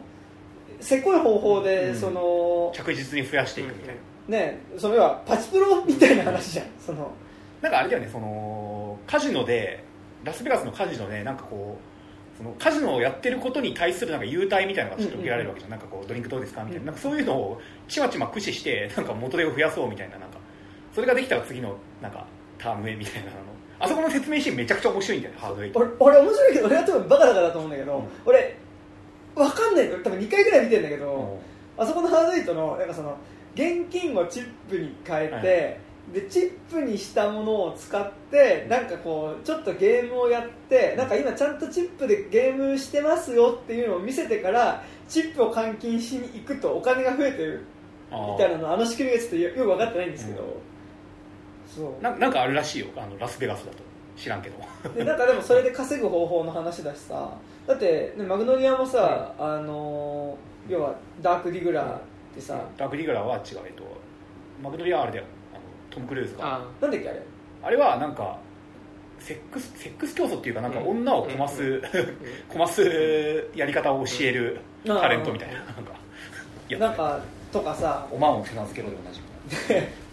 とかさ、い。まずまあブギーナイツのやっぱうん。えアダルト業界もまうん。あやっぱちょっとそういう側面はなくはないしさ。だってザ・マスターだって新興宗教の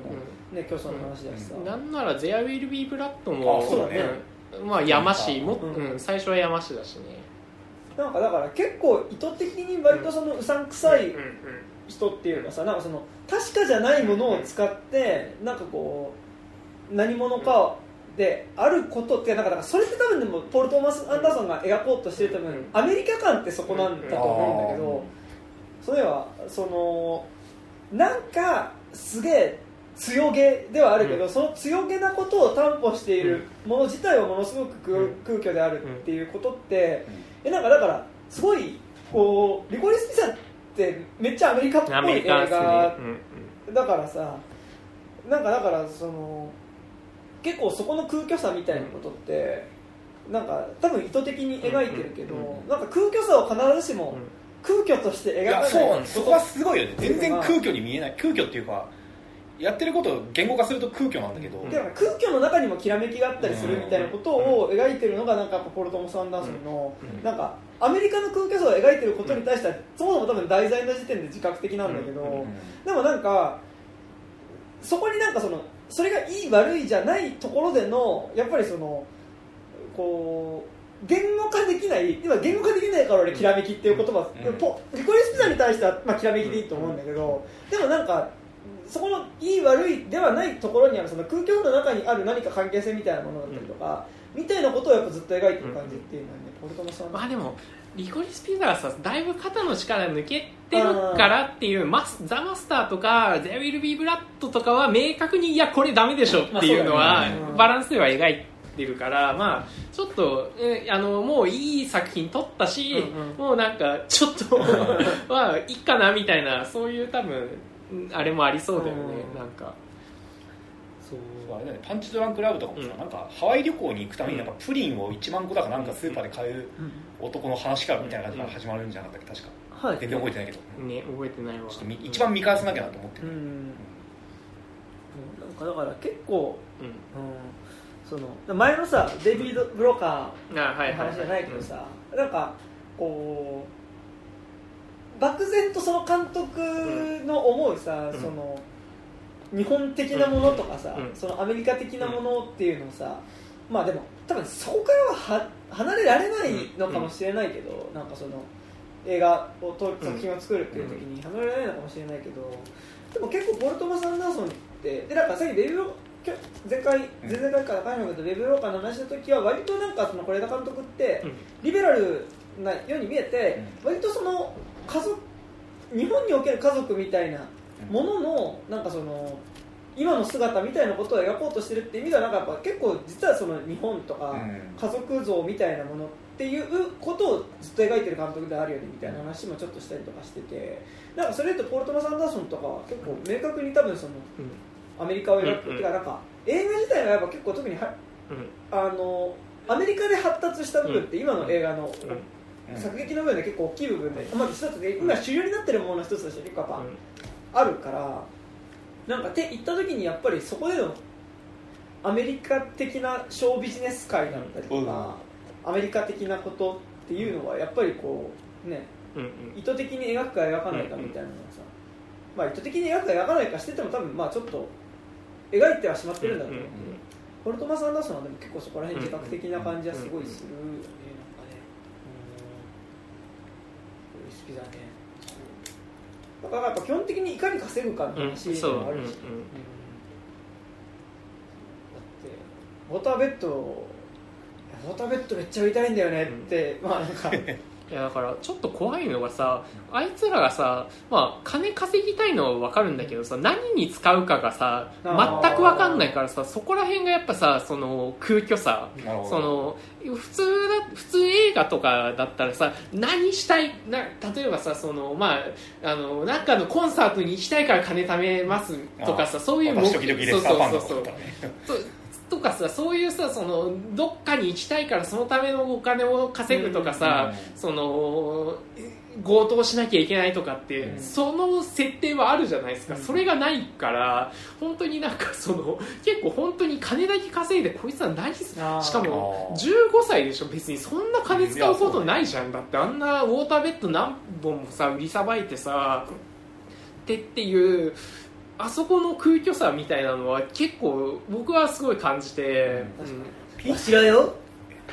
うん。まあ何し食うて。まぶいすけ楽ために生まれてきたんじゃないの。っていうことでもないんそうそうそう、だよだからね。うん。確かに PTA 作品のさうん登場人物今考えると過去作もなんか目的ある人であんま出てこないなそうそうそうそうただその稼ぐことが自そう己実現なんそう。そうになってるからだからめちゃくちゃアメリカ的ではあるんいやでもゲイに関して言うと、稼ぐ自分になれば、アラナがうん。好きになるんじゃないかっていうことな気はするんだけど、っていうのはアラナはやっぱすごいそのパワーを持っている、権力を持っている男性の方に近づいていく女性だから、これ俺がより稼げばアラナは近づいてくるんじゃないかっていうところではあると思うんだけどだからそこすごいなんか,、いやなんかその意味で結構さでもそれってやっぱイコールでやっぱ自己実現みたいなこととさ、うん。そのか稼ぐことって多分、うんゲイリーにとってその強い自分であることを作るためには金稼がなきゃいけないってことだと思うんだけどさ、でもなんかそこにおいてアラナって割となんかアラナとゲイリーの関係って、アラナってなんかそこ忠実なような気がして、なんかゲイリーとの関係って多分ゲイリーがすごい稼ぐようになったらゲイリーに行くかっていうえとうん。なんかちょっと微妙な感じがあるっていうところにこそ実はなんか2人の関係性のなんか打算的じゃない部分っていうか、あの恋愛的な部分ってもしかしたらそこにあるのかもしれないってはちょっとなんか今話してて思ったな。多分そのゲイリーに関してはあの成功すれば女全般にモテるでしょ、うんうんうん。でその中にもしかしたらでもあのその面じゃない俺を分かってくれるのはアラナしかいねえんだよっていうのは思ってるかもしれない、うんでなんかさあアラナはさ、うん。ゲイリーがそれを分かってるからこそ、うん。ゲイリーに対して、うん。そのさ多分そこでのゲイリーを受け入れた瞬間多分ゲイリーってさゲイリーにとってのアラナって他の女の人と同じになっちゃうからさ、多分そこでのこうゲイリーのアラナに対するさ、運命の女性だっていう転送は消えるわけだからさ、それ分かった上でもしかしたら、うん。ゲイリーにはその距離をもしかしたら置いてるのかもしれないし、なんかどこまで出さなのか分からないけど、いや多分アラナ的にはあそこでゲイリーに行った瞬間にそのゲイリーにとっての女の一人になってしまうっていうことは絶対分かってる、分かってそう分かってると思うからだからこそやっぱり自分がマウント取りたいっていう欲に自分の方に来いよっていう、うん。自分の方に来てっていう感じになるから、だからそこの駆け引き自体がもしかしたらものすごいれ恋愛的なのかそうそううんもしれないけど、うんすごい、ね確かにすごい空虚ですよ、うん。だからなんかずすごいさなんかキラキラしてるんだけどやっぱ全体が空虚だよね、そううん。でだからあそこでゲイリーとさ大友克洋じゃねえうん。大友克俊が違うのはさ、やっぱりあのウイスキーでアクセルに生まれてきたんじゃないよみたいなさこう足りないことに対する渇望っていうのがさ、ゲイリーって別にその働かなくても多分、そこそこ食えはするけど、でもなんかその上で金を持っている大成功者にうん。なることがやっぱりすごいこうさ、じゅ重要っていうかさ、うんうん。彼にとってはね、っていうところではあるだろうし、そうですよ。だからゲイリーとかが金婚西野とかだったら結構きついよね。あまあでも人種としては多分一緒ですよ。今今日本において日本にゲイリーがいたらそうだよね、うん、そうそう。まああとさウルフ・オブ・ウォール・ストリートのさジョジョーダン・ベルフォートとかさまあ、基本的にそういうやつだよね。またアンカットダイヤモンド。そうそうそうアンカットダイヤモンドのあいつとかさ。そうね。だからアンカットダイヤモンドとかと違うのはやっぱりでもそのベットすることのベットは大じゃない。あのだからその金をその投資することが常に全額張ってそれによって死ぬかもしれない、なんかその、こう命をかけなきゃいけない、誰かの命をか使っての賭けではないっていうところが、なんかやっぱちょっとこう今と違うというか、そうねなんかやっぱこう今はさなんかやっぱすごいその貧しさうん。うん一歩間違えたら転がり落ちてしまう貧しさっていうのがさ、結構はっきりと見えてるからさ、なんかやっぱりそこでの勝負のさ、うん。いやそうね。そうでやっぱ多分80年代になるとレーガンになっちゃうから、そこで新自由主義めちゃくちゃ導入されて、そあのベッドはあの大大になっていくからやっぱギリギリだよね70年代のっていうのは。だからなんかその非ゼロサム感っていうか、ん。ん。あそうね、うん、がすげえ出てるうんうんし、まあ、いこれ言うとちょっとなんかん。大げさかもだけど、PTA が割とその非ゼロサム感によって成り立ってるのかな、うんうんうん。PTA 映像あうん。うんうんなんか PV とかもさ、なんかこうただ歩いてるのなんかいいなみたいな。のって、うんなん。か俺の中ではなんかそのキワキワ感のなさっていうのがうんうんうん非ゼロサム感だと思うんだよねなんか。確かそうなんですよ。ちなみに僕 PTA 作品で一番好きなの正直に言うと多分レディオヘッドの「デイドリーミング」の PV なんだよ あのトム・ヨークがいろんな場所のうん。建物とか家とかのドアを開けて歩き回るんだけど開けると全然違うところに繋がっててはいいろんなとこ行ったら最後雪山にトム・ヨークがたどり着いてなんか熊が冬眠するような穴蔵の中で静かにトム・ヨークが眠って終わるっていうやつなんだけど。あれアニマも良かったじゃん。アニマめちゃくちゃ好きです。本当に。はい。そんな感じです。そんな感じですかでもめちゃくちゃ良かったです、うんめちゃくちゃ良かった。めちゃくちゃ良かっまあなんか個人的にはやっぱこう夏のねなんかやっぱレイトショーで見て、うんうん。終わって夏の夜だと本当に良かった、うん。うん。うんえ終わって何時とか？俺だからレイトショーで見て終わって10時ぐらいであでなんかちょっとコンビニでチューハイ1本買って、うん。でなんか吉祥寺のね、うん。あっちの三鷹方面の方に住んでる友達だったから、うんなんかね井の頭公園沿いをね2人で歩きながらね走りたくなんだよ見終わった後。ねいやこれ走ったら汗かくなと思って。まあまあまあま夏だし走りませんでした。あはい。とても良かったです。なんか見た。なんかなんかなんだろうな。見たことの経験込みで割と覚えそう。あーそう。な映画になりました、うん。うんいやいいな。もう一回見たらええんじゃないの？そうですね。わしらよ。お前にしくって油つけなくせに無理すんじゃないの真似したいだけじゃないか。そうでもあれなんか真似したくない。ですいやでもなんかあれだよね。なんかこの間収録終わった後にさちょっと言ってたけどさなんかすごいコネ感があってそこはちょっと嫌だよねっていう。あだってさなんかしかもなんかハイムのお父さんは確かなんか PTA のなんか芸術なんか美術の先生だったんでしょ？あそうなんだ。そすげえな。えだから PV 撮ってるね。へ多分。えででディカプリオのさお父さんが出てたりとかさ、なんかあやっぱ結局コネなんだなねだ。すごい内輪で回ってる。すごいう。んなんかでもまああれにすごいやっぱその、それこそゴリスピザもさその、うん。ゲイリー視点で言えばさ、そのまあ、ゲイリーのコネで回っうん。つながっていく世界ではあるからさ、まあ、そこのこう役者のこうキャスティングのうん。つながりとさ、うん。その実際の映画で描かれてる、あそこでのカリフォルニアの規模感みたいなことはさ近いのかもしれないけどさ、まあなんかちょっとね、うん。ちょっとね こうえ全くの部外者からするとさ、まあもっとちっちゃい公開規模のちっちゃい作品とかだったらなんか別うんにいいのかもなとうん。思うかもしれないけど、ね、なんかこれだけでアカデミーの脚本賞とかになってるよね、うん作品賞もねノミネノミネしかもアカデミー賞だぜ、これね。あーそれはまあね、内輪だ、ね。うん。内輪の内輪みたいな。ね多数派のお祭りですからね。そそれは例えばこいつにっていうのはね、まあ、ありますが。だからだからなんか割とそのこ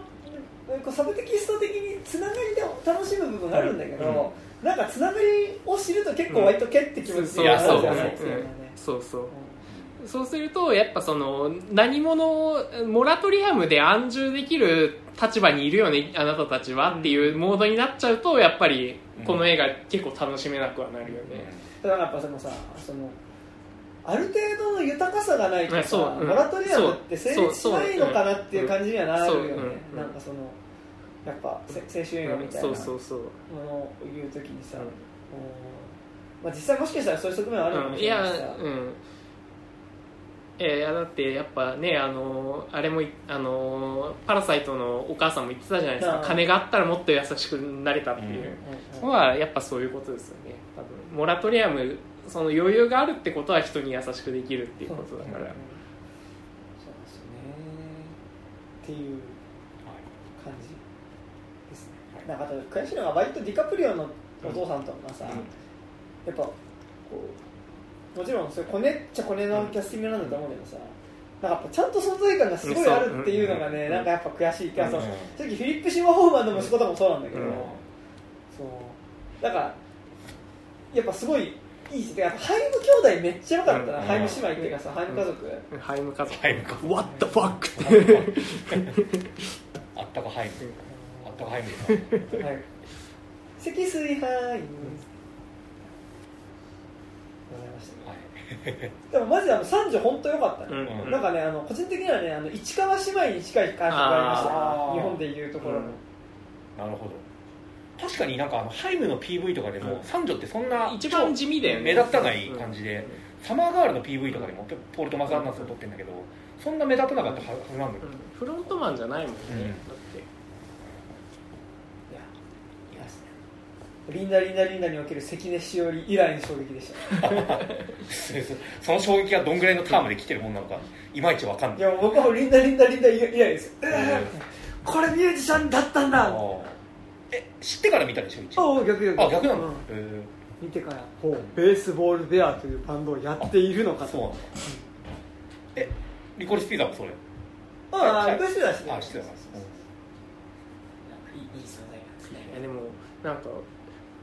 そのフィリップ・シーモアホフクーパー・ホフマンとかすごい良かったけどさ、まあ、全然関係ないけどさそうするとねスコット・イーストウッドのねあのーお気楽さがすごいいいなって感じ。あのスコット・イートイーストウッド見たことある？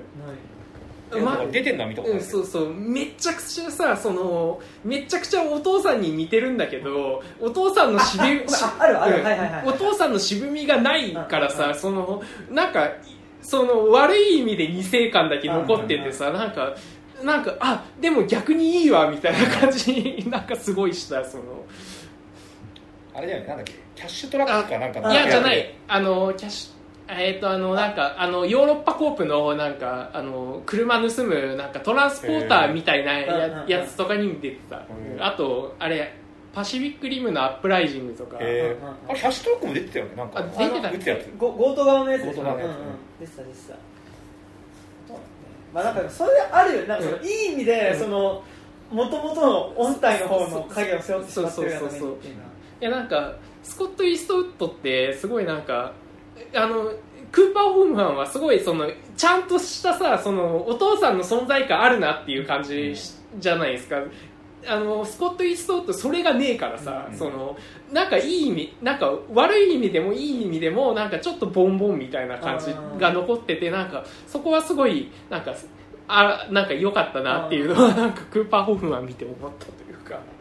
それとやっぱちょっと前話したけど小泉孝太郎の、はいはいはい。やっぱり、うん。あの、うん。進次郎の影が後ろに、そう後ろにってか、まあ、こう見えるからこその純一郎じゃない純一郎もそうですよあの進次郎もほらあのあ進次郎公文じゃないですか。まあ俺は二人とも同じ人であ政治家と役者両方やってるんだ。すごいなと思って。すでに俺はあれですよ。小沢仁志と松井一郎がごっちゃになっていたことがありやっぱ V シネ出てるやつは V シネ出てる政治やってんなとか思ったら全然違ったっていうね。そうありましたけどそうだから小泉あの孝太郎はあのあえっとなんだっけ、いえー普通じゃないのは君も一緒だったなとかってなんかうん。あの恋愛映画でなんか。踊る大捜査線ザ・ムービー2しか知らないそうだか。らとかさなんかちゃんとしてあげてくるとあれじゃん、うん。なんかあのえっとなんか普通じゃないの君の一緒の時もなんか時はなんかなんとなく教育系のあの講演会をすることで、こう金なんかこう生活してる人なんだけど、うん。まあなんかそこに来た女の子をなんとなくこうちょっと騙してなんか肉体関係を持とうとする空気の男みたいなの出てくるんだけど、それなんかすごいこうね講演会の内容のこうねふわっとした感じも含めてね なんか後ろにこう進次郎のね、こう影が見えることによってなんかこうすごい笑顔だけなんか無駄に素敵だけどなんか中身が全くない感じがすごいするっていうのがすごいやっぱいい感じですなんかやっぱなんか政治家の息子とかはさ、政治やんないでさ、俳優やればね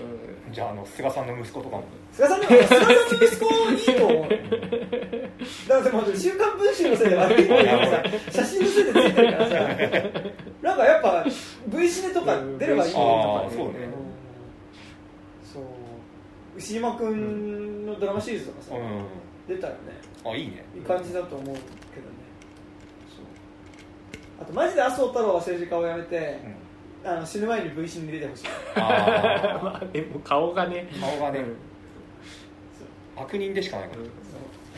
だったら俺アウトレイジ4作っていいと思う。らああそうね。ビヨンド・ザ・オーバーみたいな。いやっていうかアウトってレイジビヨンドいうかザ政治家です。政治家でアウトレイジ作ったらマジで怖くなるよ。多分。笑え笑えなくなりそうね 政治家とラッパーと芸人で、あのアウトレイジ作ったらマジですごいと思いやでも政治家アウトレイジ作ったら普通になんか見終わったら怒ると思う。お前それネタ化すんなよみたいな。う、ね、本当に問題だぞそれはみたいな。だから。でもやっぱ役者揃ってるよね。だってアウトレイジのさ、あっちのなんだっけ？あのアウトレイジに森喜朗とか出てたらさ、あすごい。アウトレイジに二階さんとか出てたら半端ないでしょ。こ小日向文世みたいな。のがそうそうそう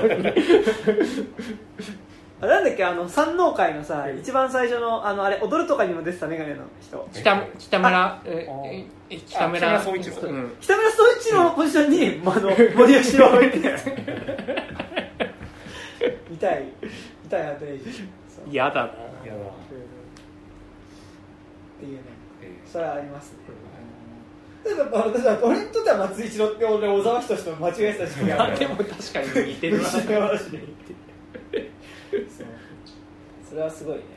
うんいですけどね、はい、そんなことはないんでしょう、はい、若干なんかだからねちょっと白龍小沢仁志小沢一郎がなんかねちょっと混じるんです、うん。なんかこう。そうですね、はい、こんな感じですかね。全然関係ないですけど、うん。はい。まあでもイコリスピザは本当に本当です。7月に見る映画としてはうん。うん。結構マストショーなんじゃないでしょうか、ストですよ人によってはベストにも入ってきそうな。うん。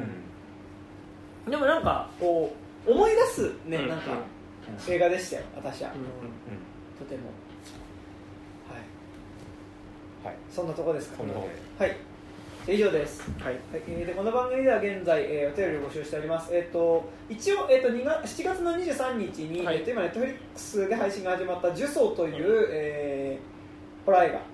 について喋りますので、えっと、7月22日の23時59分締め切りでもし呪詛見たよって人いたら呪詛の感想を送っていただけると嬉しいです、えーアドレスとしましては 29.tiz.gmail.com 29は数字です、えー、29.tiz.gmail.com までメールを送っていただくか天変文化系トークラジオとか29歳までの地図とかで検索するとこのラジオのツイッターアカウント出てきますので、えーそちらにある DM フォームから送っていただいても結構ですえーあまたこの番組、 pixivFANBOX の方で有料版やっております、えー月額300円から、えーでえーやっておりまして、えーまあ、本編では喋ってない最近見たものの話とかをちょこちょこしてますので、よかったらそっちも入ってくれると嬉しいです、はい、そして各自なんかこ個人でやってることでありますか？いえ